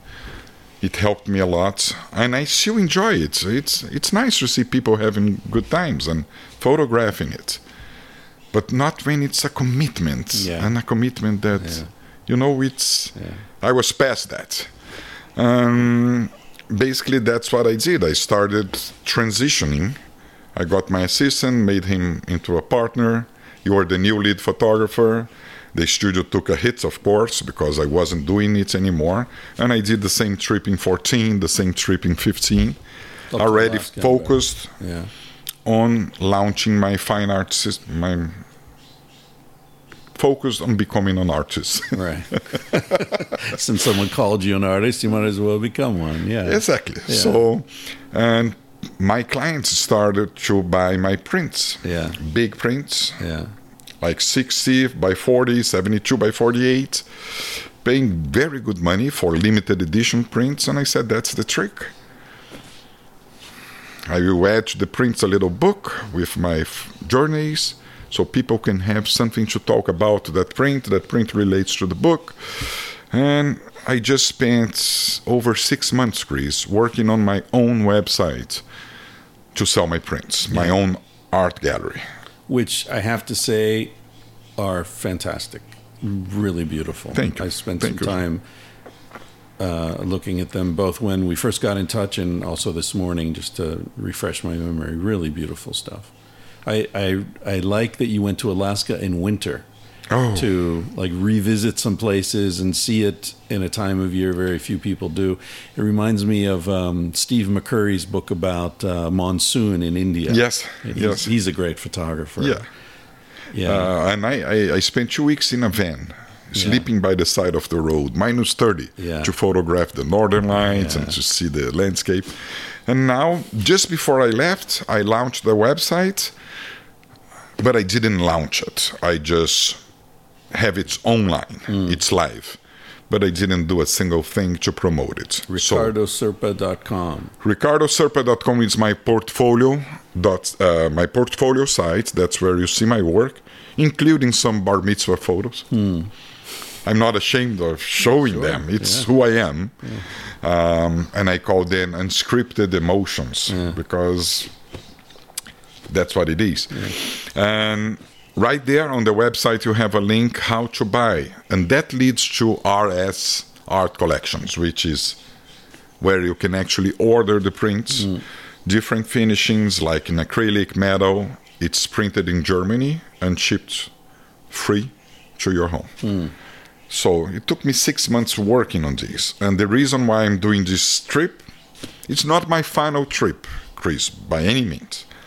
But I doubt I will do such a long four months, you know, trip again. Hmm. Maybe two months, one and a half, specific countries. I, I'm dying to go to New Delhi, hmm. get a Royal Enfield, Yeah. and go all the way to Nepal. Yeah, I have some friends who've done that. This will take me two months tops. Yeah. So this trip now is to capture high resolution images. I have plenty now, but not as many as I want. Mm-hmm. Many of my photos are from 10 years ago, mm-hmm. 8 years ago. The technology's the changed. technology changed. So if you want to do a 60 by 40, some photos I cannot. Yeah. I had to be very selective with the gallery. So that's why I'm traveling. So will you continue to lead motorcycle trips? No. Uh, I, I may. I'm saying no. I was too quick on the the trigger. Uh, I may, uh, but if I ever do this again, probably it will be more something that I do on my side, on my own, not working for someone. Well, the reason I ask is I want to go on one. Really? Yeah, I, I, I like I say, I love motorcycles. I love riding, but for me, what happened with me was I had this motorcycle. I rode it every day. It was my. I lived outside of Barcelona, so I used it for work. I rode all the time through rain and snow, whatever was happening. It didn't matter. I needed it to get to work where I was going and I'm very comfortable on it. I rode it up into the Pyrenees and to France. I rode it to Portugal when I met Casilda. Um, you know, I rode. I put a lot of miles on it, and then when Casilda and I got together, uh, we got an apartment in the center of Barcelona, and I had a rule: I didn't ride it on weekend nights, Friday and Saturday night, Because there too many people were drunks. drunk, yeah. yeah. And I agree with what you said earlier that there's a safety in the vulnerability because you're much more aware and you're you're not like checking your phone while you're driving and you're not distracted. And, but there's also a sense that you know people make bad moves too quickly, and if you hit them in a car, maybe you get hurt. If you hit them on a motorcycle probably you're going to die. And what happened with us is i broke my rule. I, we went to see a friend of mine playing in a band and we are coming home and we were behind there were uh, street lights that were synchronized. So we were about maybe 15 meters behind a group of cars that were just gliding down maybe 50 kilometers an hour down this road, the street in Barcelona, and someone was waiting on the left to park his car in an empty spot on the right side. It was like three lanes of traffic. And somehow he didn't see us. And so the group of cars passed, and he just darted across the street Right ahead of you. right in front of us to the point where I couldn't turn left. There wasn't enough space to, to go around him in the back of his car. I hit the horn, he stopped. His nose was sort of um, in the center of this empty spot, and I swerved between his car and the parked car and then back out. I did like a swerve like that. And luckily, Casilda melted into my back. She didn't get nervous and freak out. She just held me. You are doing 50? Uh, probably about 50 kilometers. That's it. kilometers, not miles. Yeah. Oh, okay.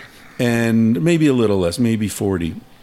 But it was, I mean, there wasn't more than maybe a meter gap on either side. And I had a BMW big bike with two side, you know, The boxes. boxes or whatever.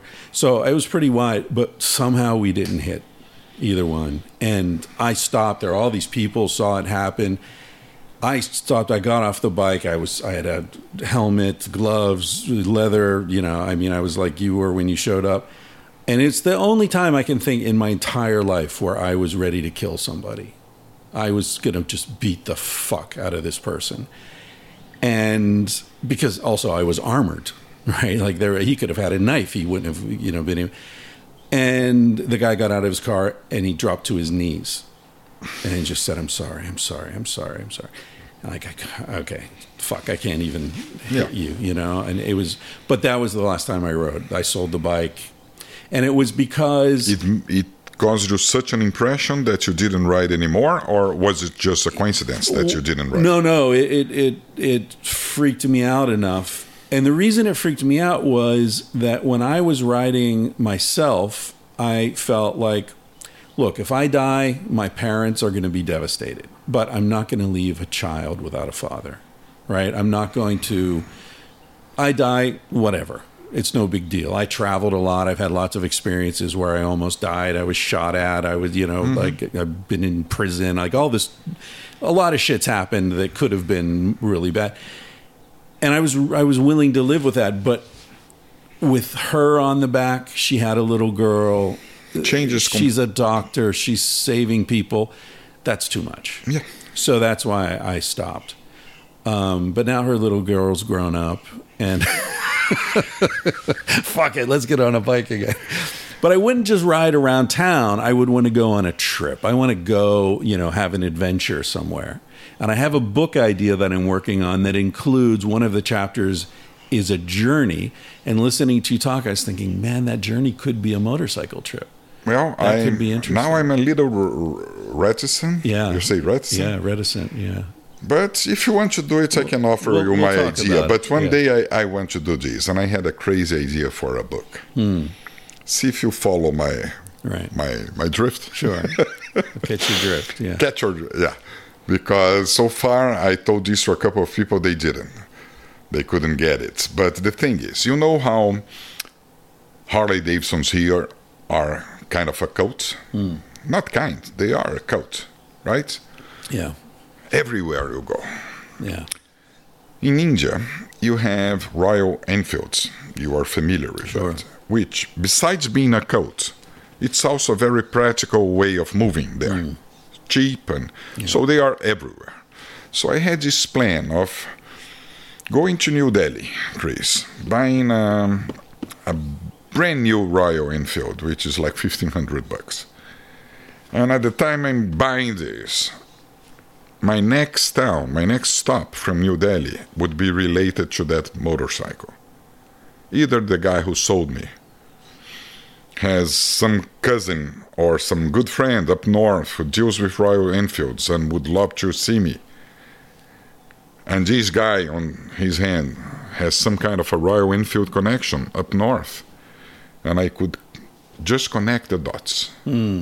So You understand? Each each person leads you to the next. So when you you're only planning one town ahead. Yes, Yeah. I have my plan B, Right. my route, because if it doesn't work, I can I know where to go. But the idea is to make a whole trip connected by this coat of the motorcycle. Mm, interesting. You understand? Yeah. Yeah. Sure. I'm here sleeping at this in this room with 15 people more, because it's next to a uh, Royal Enfield shop, Yeah. and they are friends with the guy from New Delhi. Right. Right. and these guys know someone else who who is a racer you know and, yeah. And i would love to do something take the time that it takes Have you been to India? no Oh, wow. i i want to Well, riding in India is a special experience. i've seen many many Yeah. hours and hours of footage all the crazy roads and Yeah, and the but where do you want to to to go Uh, I don't know. I don't know. I'm sort of open. I was thinking, you know, the the idea, and maybe you'll relate to this actually, because we've we've had there's some parallels in our lives. I, I can see already, only knowing you for a couple of hours. We're very. I'm 56. I was born in 62. 61 Yeah, so we're very close, similar in age, and uh, and also, I mean, the whole sort of like, you know, you, sort of have it and you walk away from it, and you know, like I've done that a few times as you have, and um, the the idea I had was when I turned fifty, everybody was especially men, were commiserating. There was a lot of like, "Hey, it's a tough one. 50's tough. You'll you'll be all right," you know. And that Did you feel it? I didn't. That that's what struck me. I and and I thought about it a lot. It's like, why is everyone expecting me to feel so traumatized Yeah. when I feel great? I I mean, felt it too. yeah. That's so crazy. now in in my own life, uh, just a couple of years before that, I published this book, Sex at Dawn, which nobody expected to get published. It was all just like this crazy, wild um, idea. And somehow it happened and it became a bestseller and it's in 20 languages and I'm doing a TED talk and like I got all this money coming from which I was living on, you know, I was teaching English in Barcelona to doctors for 20 euros an hour. And then suddenly I'm like being invited to Australia to give a talk at the Sydney Opera House. And I'm like, what the fuck? So It's like the New York thing again. The guy asking yeah, you, exactly. but this time it's live doing the interview. Yeah, yeah, and it's and it's something I really did want to do, right? Where I I did want to talk about this material. I did want to um, occupy this position that, that suddenly opened up for me, right? So I felt great, and I was with Casilda. We were happy. Everything was like wow, and everyone's expecting me to feel so sad. And I, I thought, well, okay, but what's what's it like for the average guy when he turns fifty? The average American guy, especially, and probably it's not just American, but I was thinking of people I knew. Life is boring, man. You, you've had the same job for a while. You're you've risen to a position where you can't take chances.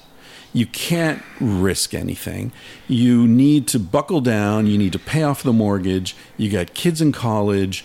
You got a lot of financial pressure.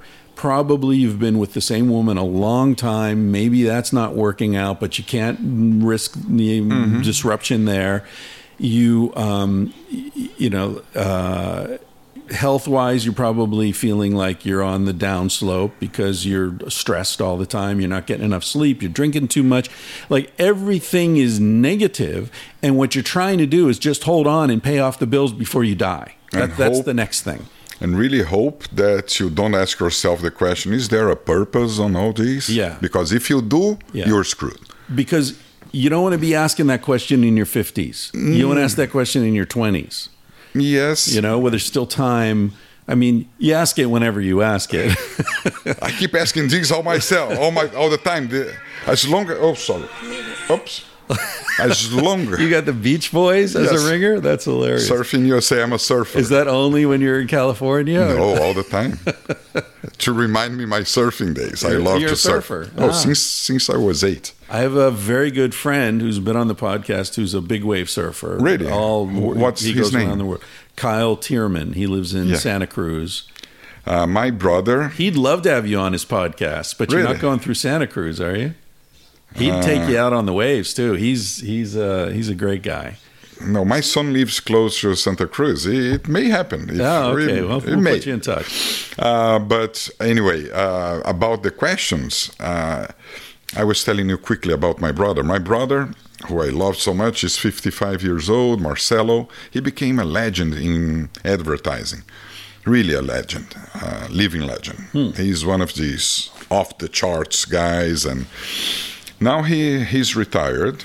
He sold his company back in Brazil. Um, and he's in Hawaii. He lives in Sunset Beach, close to Sunset Beach, Velzy, Velzyland. I've never By been the to beach. Hawaii. By the beach, surfing big waves Ah. and painting. Ah, That's a him. heck of a life. And I I was just with him. The wedding here in Hmm. LA was his daughter. And I told him, you know what? That feeling when you get a fantastic wave that keeps on going and you're in the barrel. Yeah.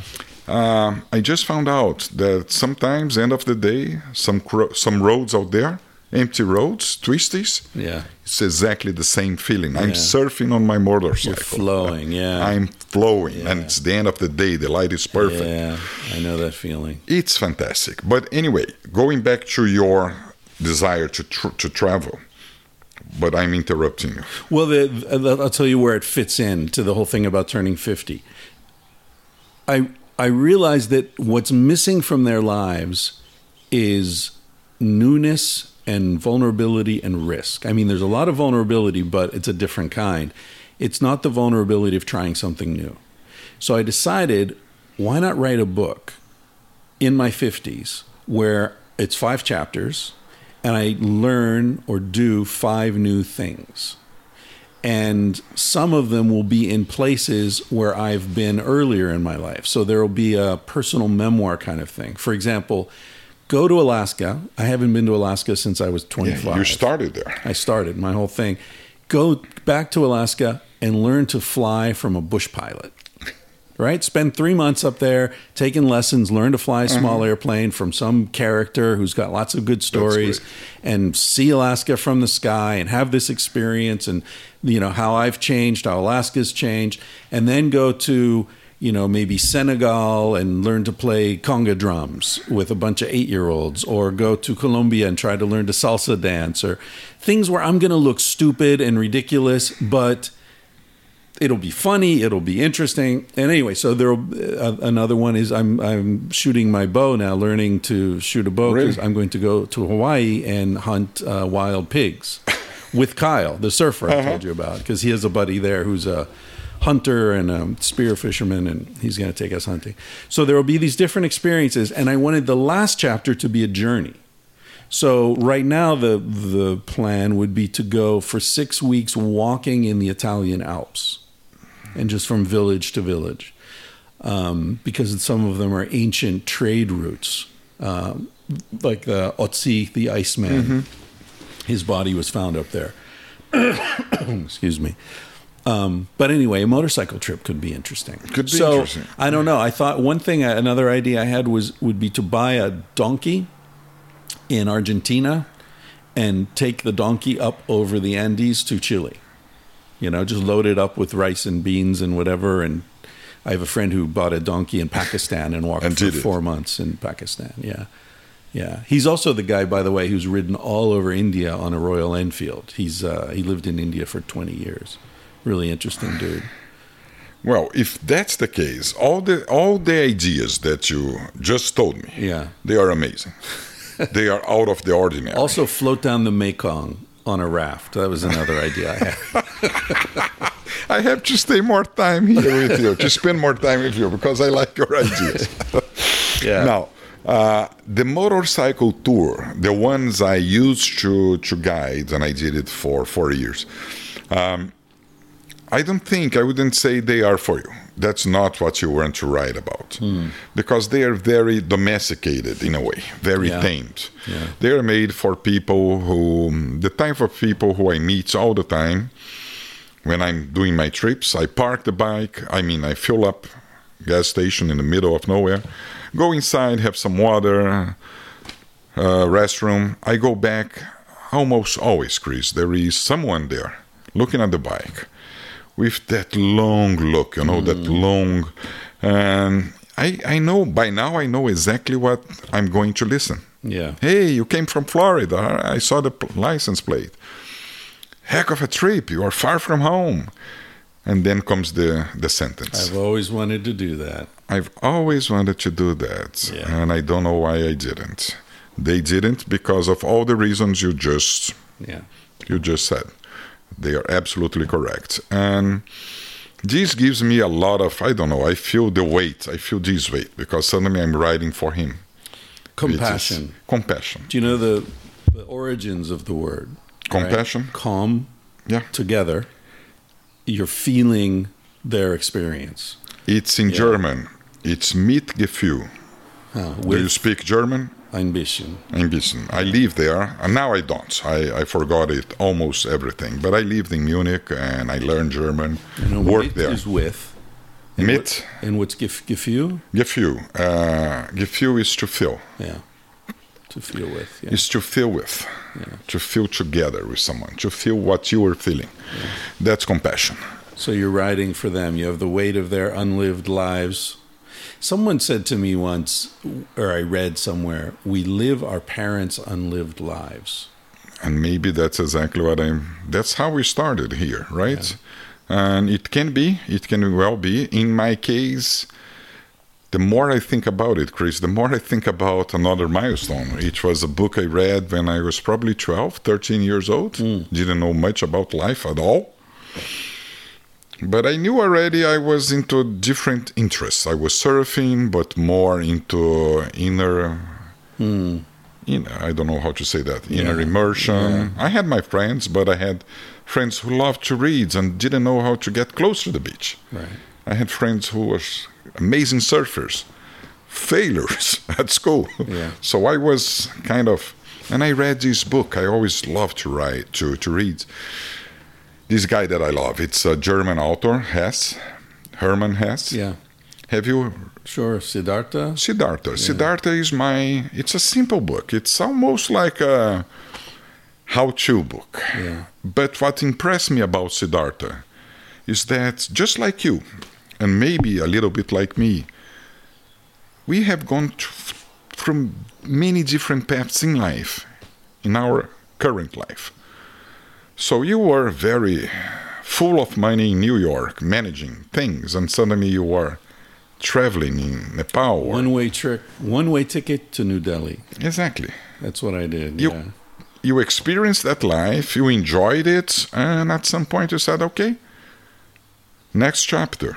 What made you do that? It's very personal, of course, but we all did this. And if you remember how Siddhartha ends, it's I don't remember. after being a, a gambler, a womanizer, uh, an er- eremit, A hermit. a hermit, after going through, he was looking for the truth. Yeah. And Govinda, his sidekick, they were looking for the Buddha. When they ma- met the Buddha, Govinda became a follower of the Buddha. And Siddhartha said, Yeah, I understand this is all great, but this is Buddha. I want the mind path, my own path. So he ends up being um, living in a by the river, transporting people from one side to the river to the other. The river Styx. Huh? The river Styx. The Yeah. river of death. I don't know. I don't know. You remember that? yeah.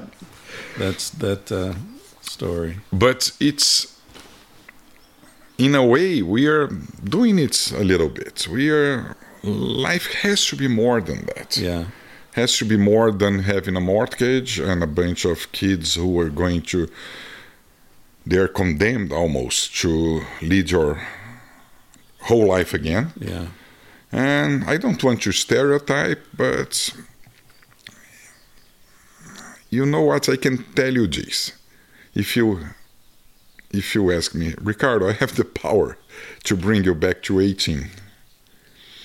But you start 18 now. I would say, hey, Chris, thanks, but no thanks. Yeah. I'm totally fine. Yeah. Are you? Yeah. Yeah. And that's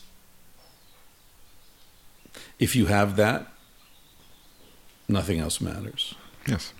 And that's that's the risk. When you give it all up, that's what you're gonna gonna win. That's your reward. Yeah.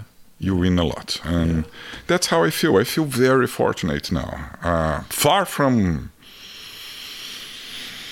far from what I ever imagined I would do. Yeah. But happier in a way that I never thought I would be. So in a way I can say I'm a little happy. I'm happy for me and maybe for my dad too. Who knows? Yeah. Yeah. I mean, if you can look back and say, I lived my life, Oh, I did. then doesn't matter when it ends, doesn't matter what happens. I I won't tell the story now. People have heard it before, but I uh, when I was 27, I was in Guatemala on top of a temple uh, to watch the sunset and the full moon rise. And I was with this woman from New York that I, you know, this was years later. Um, and I'd taken some LSD, and a scorpion stung my foot. Oh, And a Guatemalan man who was there said they were fatal, they were lethal. So I thought I was dying that night. and that's after the LSD. Uh, it was while I was having the LSD. Yeah, Oh. yeah. So it was a very What a trip. interesting, it's an interesting trip. Yeah, yeah. And it- what what happened? uh, Well, it's a long story, Okay. and as I say, people have heard it before. You tell me after, I'll, maybe. or you, I'll tell you where you can hear me. T- There's actually, it's in that book that's right there, that Risk book. Uh, I told the story on their podcast, and then they made a book, and it's, okay. it's out there in the world. But, um, but the point that I wanted to make is that um, because I had that experience for a couple of hours, believing I was dying, my tongue swelled up, my throat swelled closed, my muscles froze in my leg, and You thought that was it. yeah, I thought, well, when this gets to my heart, then then I'm dead, right? Um, and uh, but the what it left me with was this facing that experience and and and this what you said is exactly what I felt at that time. This was 1989. I looked at my life and I said, well, I'm young, but I've lived my life. I've been around the world. I've been loved by beautiful women. I've loved women, and I, when I say beautiful, I don't mean I models. I understand. mean Yeah. deep, deep connection with people, Beautiful human beings. human beings. I've had great friendships. I've I've done whatever the fuck I wanted to do, and when my friends hear that I died tripping my ass off on a temple in Guatemala, they'll they'll be happy for me right? Anyone who really knows me won't be sad because they'll know that fucking guy drank everything in the bottle, right? And then I felt like ever since then it's all just extra. It's all just like, oh, you know, this is this is just a bonus. It's all bonus time I since then. totally relate to that, Chris. But comparing your experience to my own experience, which happened at the same time, Yeah. right? I was thinking that when you were describing it. Yeah, it was very It's funny how you have this alignment, but uh, at the same time, the difference is that I didn't have back then that life you, you had right. lived. Right. Uh, so for you it was a wake-up call. for me, was my father's wake up call. Yeah. I don't want to go Yeah. just like he did. Yeah. Uh, and I feel like I owe him somehow. Not own in a like it's a pressure, but it would be great to do something in his. You, for him. But you did owe him. You owed him. You you owed him respect for what he tried to say to you. Yeah, yeah, that's right. In a in a way, you were totally right. Yes. So I felt like I should go and do it. But again, I'm 30, 28, right? So at 29, I joined the, the newspaper. And then at 30, I meet Nicole again. And I want to be a father. So I had to quit my job uh, and go back to being a suit and tie guy. I did it, made money, raised my family. And but then at some point I said, okay, time to go back to my roots, which is photography.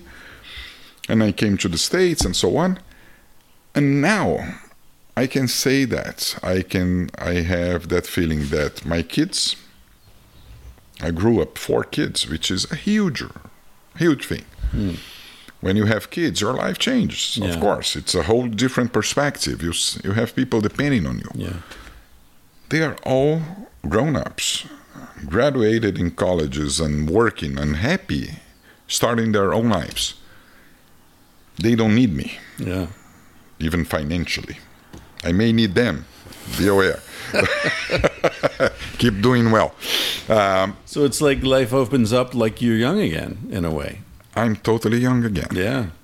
and I have it may be a very lucky thing. Nicole, my wife, it's she's not a, an anchor wife. You know these wives who try to hold you. Right. Right. She's not. She she she really supports my trips, but she gives me some balance. Yeah. If it were not for her, I would have no reason to stop. Actually, to stop writing Yeah. and writing and photographing. Yeah. I'm not saying that this is what I want to do. You'd get sick of sleeping in that fucking tent eventually. I would, and without without my wife. So- yeah, exactly. Alone in the tent, even worse. Thank you, man. I, I don't want to hold you too long because I know you, you want to get out of town before the traffic starts to congeal in Los Yes. Angeles. The timing is everything. But Anyone who's along that route, so we're going up through the Sierras, Yosemite, Lake Tahoe, Reno area, up into Montana, then down through Yellowstone.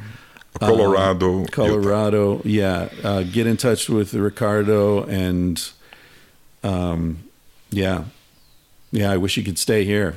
I wish I wish we were on your route and we could hook you up for tonight. It would be great. It Well- would be great, Chris. But as I said, um, I, I could, of course, but after these days here, yeah, you've been stuck for a I'm while. itching. You're ready to roll. itching to to be there. And one day I I don't like to make promises, but I will be back here. Good, And good. I And feel like not- now I have a, a friend, actually two, Yeah, Cassie and yeah, yeah, and hopefully uh, we'll see you on the road somewhere. I definitely, I don't think India is the trip for me. I've spent a lot of time in India, and I, I if I do a motorcycle thing, I see something more like open, open uh, mountains, and you know, like like maybe do the if there's a road up over the Andes on a motorcycle. Of course there is. You know, from Buenos Aires to Santiago or something. Have you ever thought about going to Patagonia, Yeah, end of the world. I would love to. I've never been That's there, something you can combine. You can cross the Andes from Chile to Argentina, Yeah,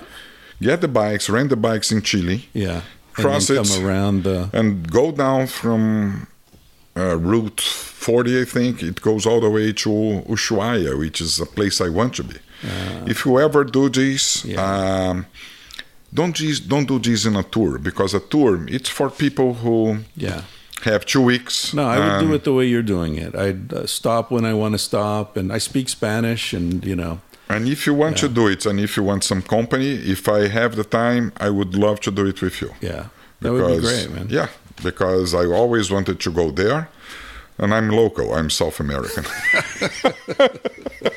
always helps. Yeah, But I'm yeah. I'm I'm serious. I would right. I would do it. Right. Um, well, that could be that, that could be chapter five. That's that's all I unless need. you want to do it by yourself. No, no, no. I, I, you know, I've traveled a lot, and uh, I like to travel alone, and I also like to travel with people who know how to travel. Yeah. And what I mean by that is people who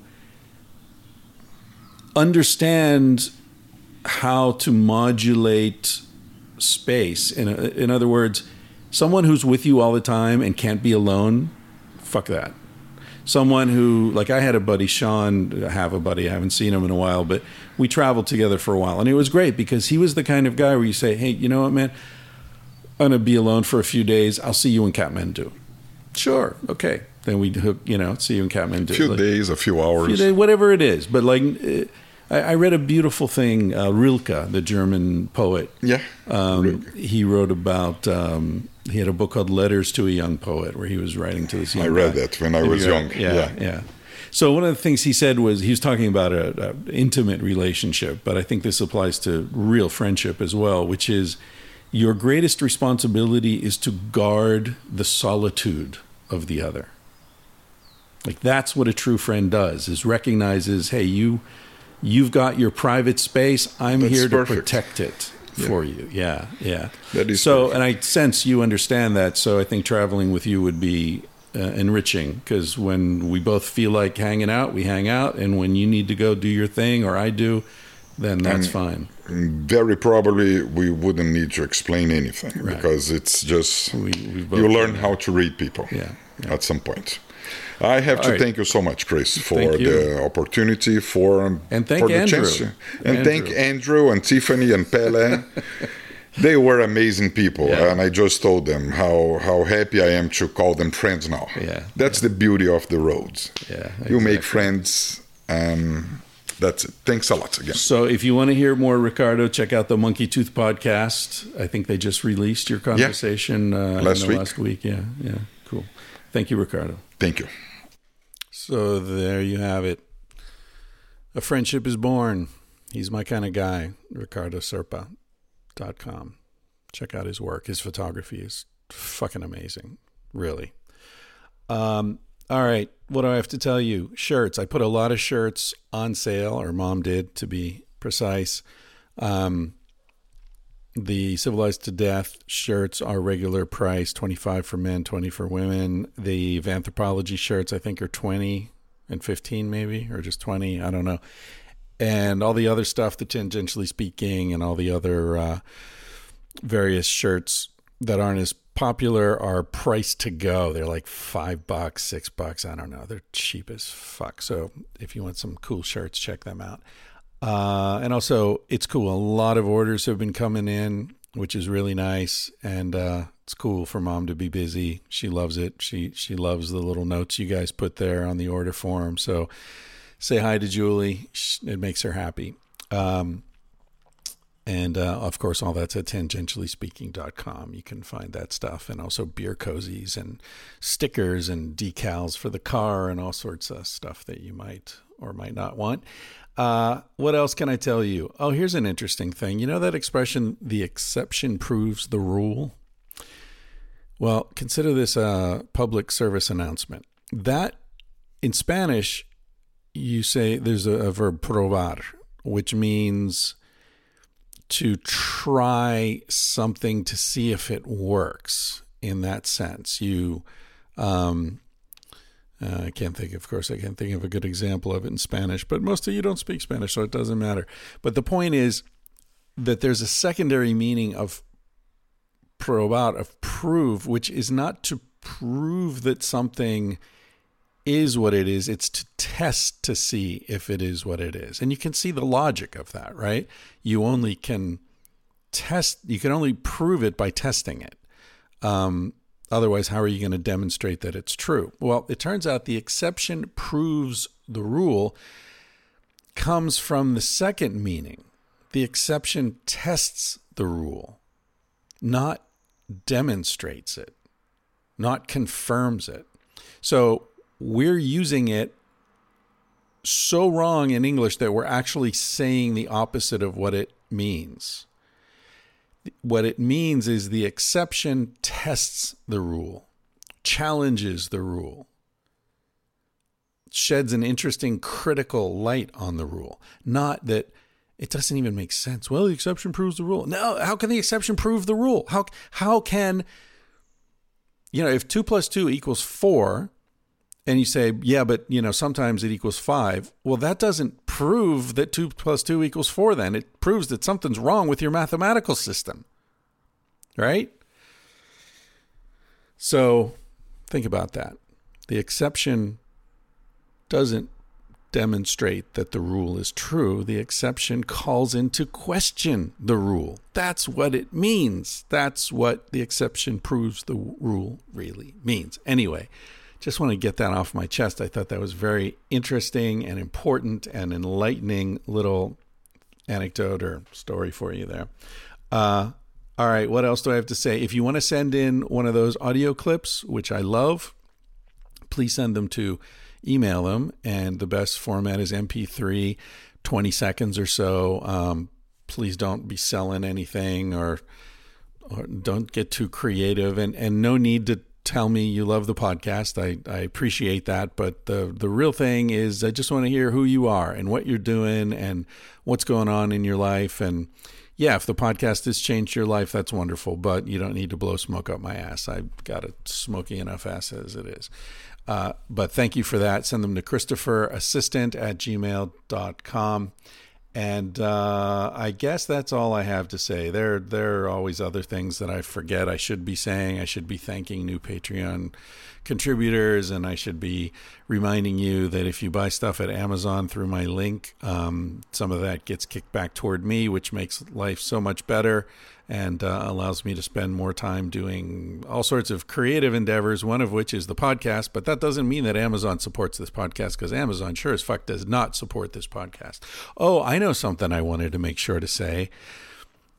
Um, somebody on the Reddit um, community page posted an article. that was in the Atlantic uh, a few days ago that goes back uh, a couple of scientists, historians, uh, went back and looked at a book called The Technology of Orgasm by Rachel Maines. It is a book that uh, Casilda and I drew from in Sex at Dawn. Uh, it's a historical examination of vibrators and hysteria, which um, was uh, it's an ancient disease that um, is essentially female sexual sexual frustration Anyway, Rachel Maines, who's a historian, she was at Cornell, I think, wrote this book arguing that vibrators were invented by doctors in order to treat women who were suffering from hysteria. And we included that in Sex at Dawn. Well, these other historians, 10 years later, went back and looked at the citations and the historical sources that she used in her book and basically concluded that she was full of shit and that she had misrepresented some of her sources. She had um, mistranslated from Greek or Latin. Um, that it was a real sloppy piece of of history. And then when the journalist who was writing this article reached out to Rachel Maines and said, "Hey, these people are claiming, you know, blah blah blah. Your your book is founded on shoddy history." Her response was, "Wow, I never meant people to take it seriously. That was just a hypothesis. I was just saying, wouldn't it be cool if this were true?"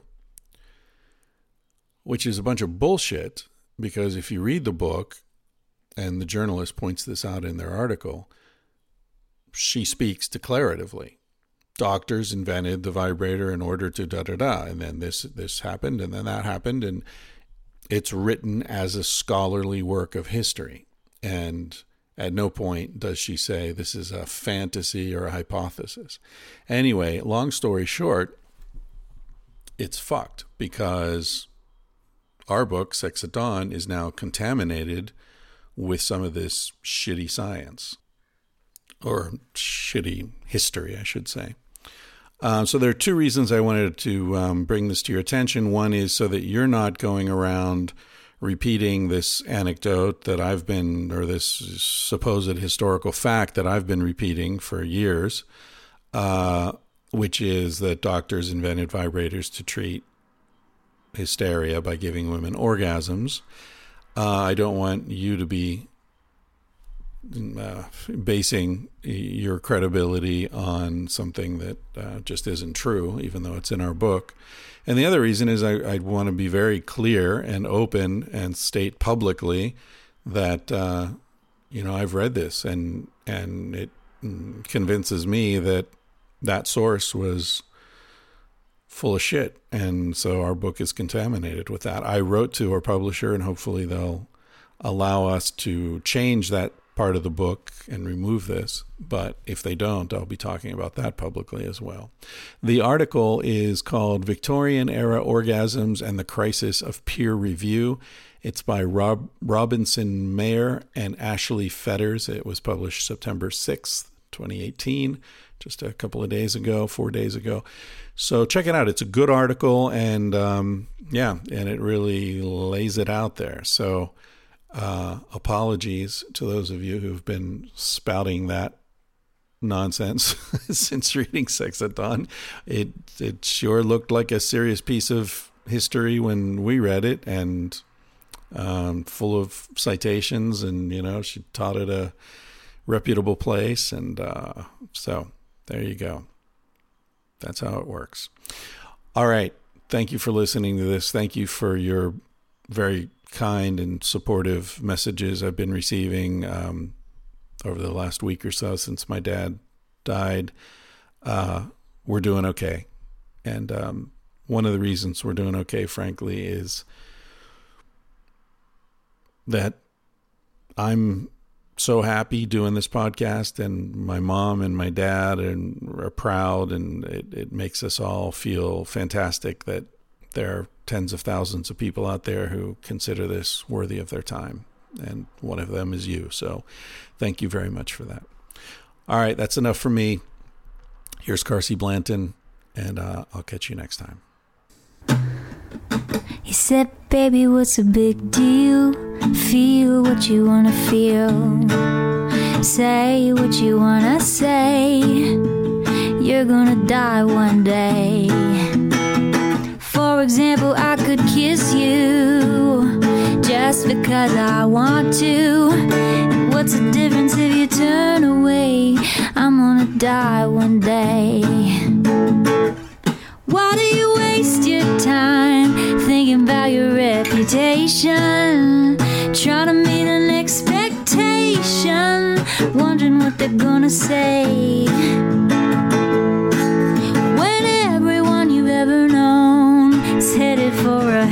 Headstone, I don't wanna give the end away, but we're gonna die one day. Your body is an animal, doesn't ask for much. A little music and a soft touch. Why don't you let it out to play? Your heart is in a bird cage, singing in your chest. You wanna shut it up, but give it a rest. You're gonna die one day. Why do we waste our time thinking about a reputation? Running from a confrontation, wondering what we ought to say.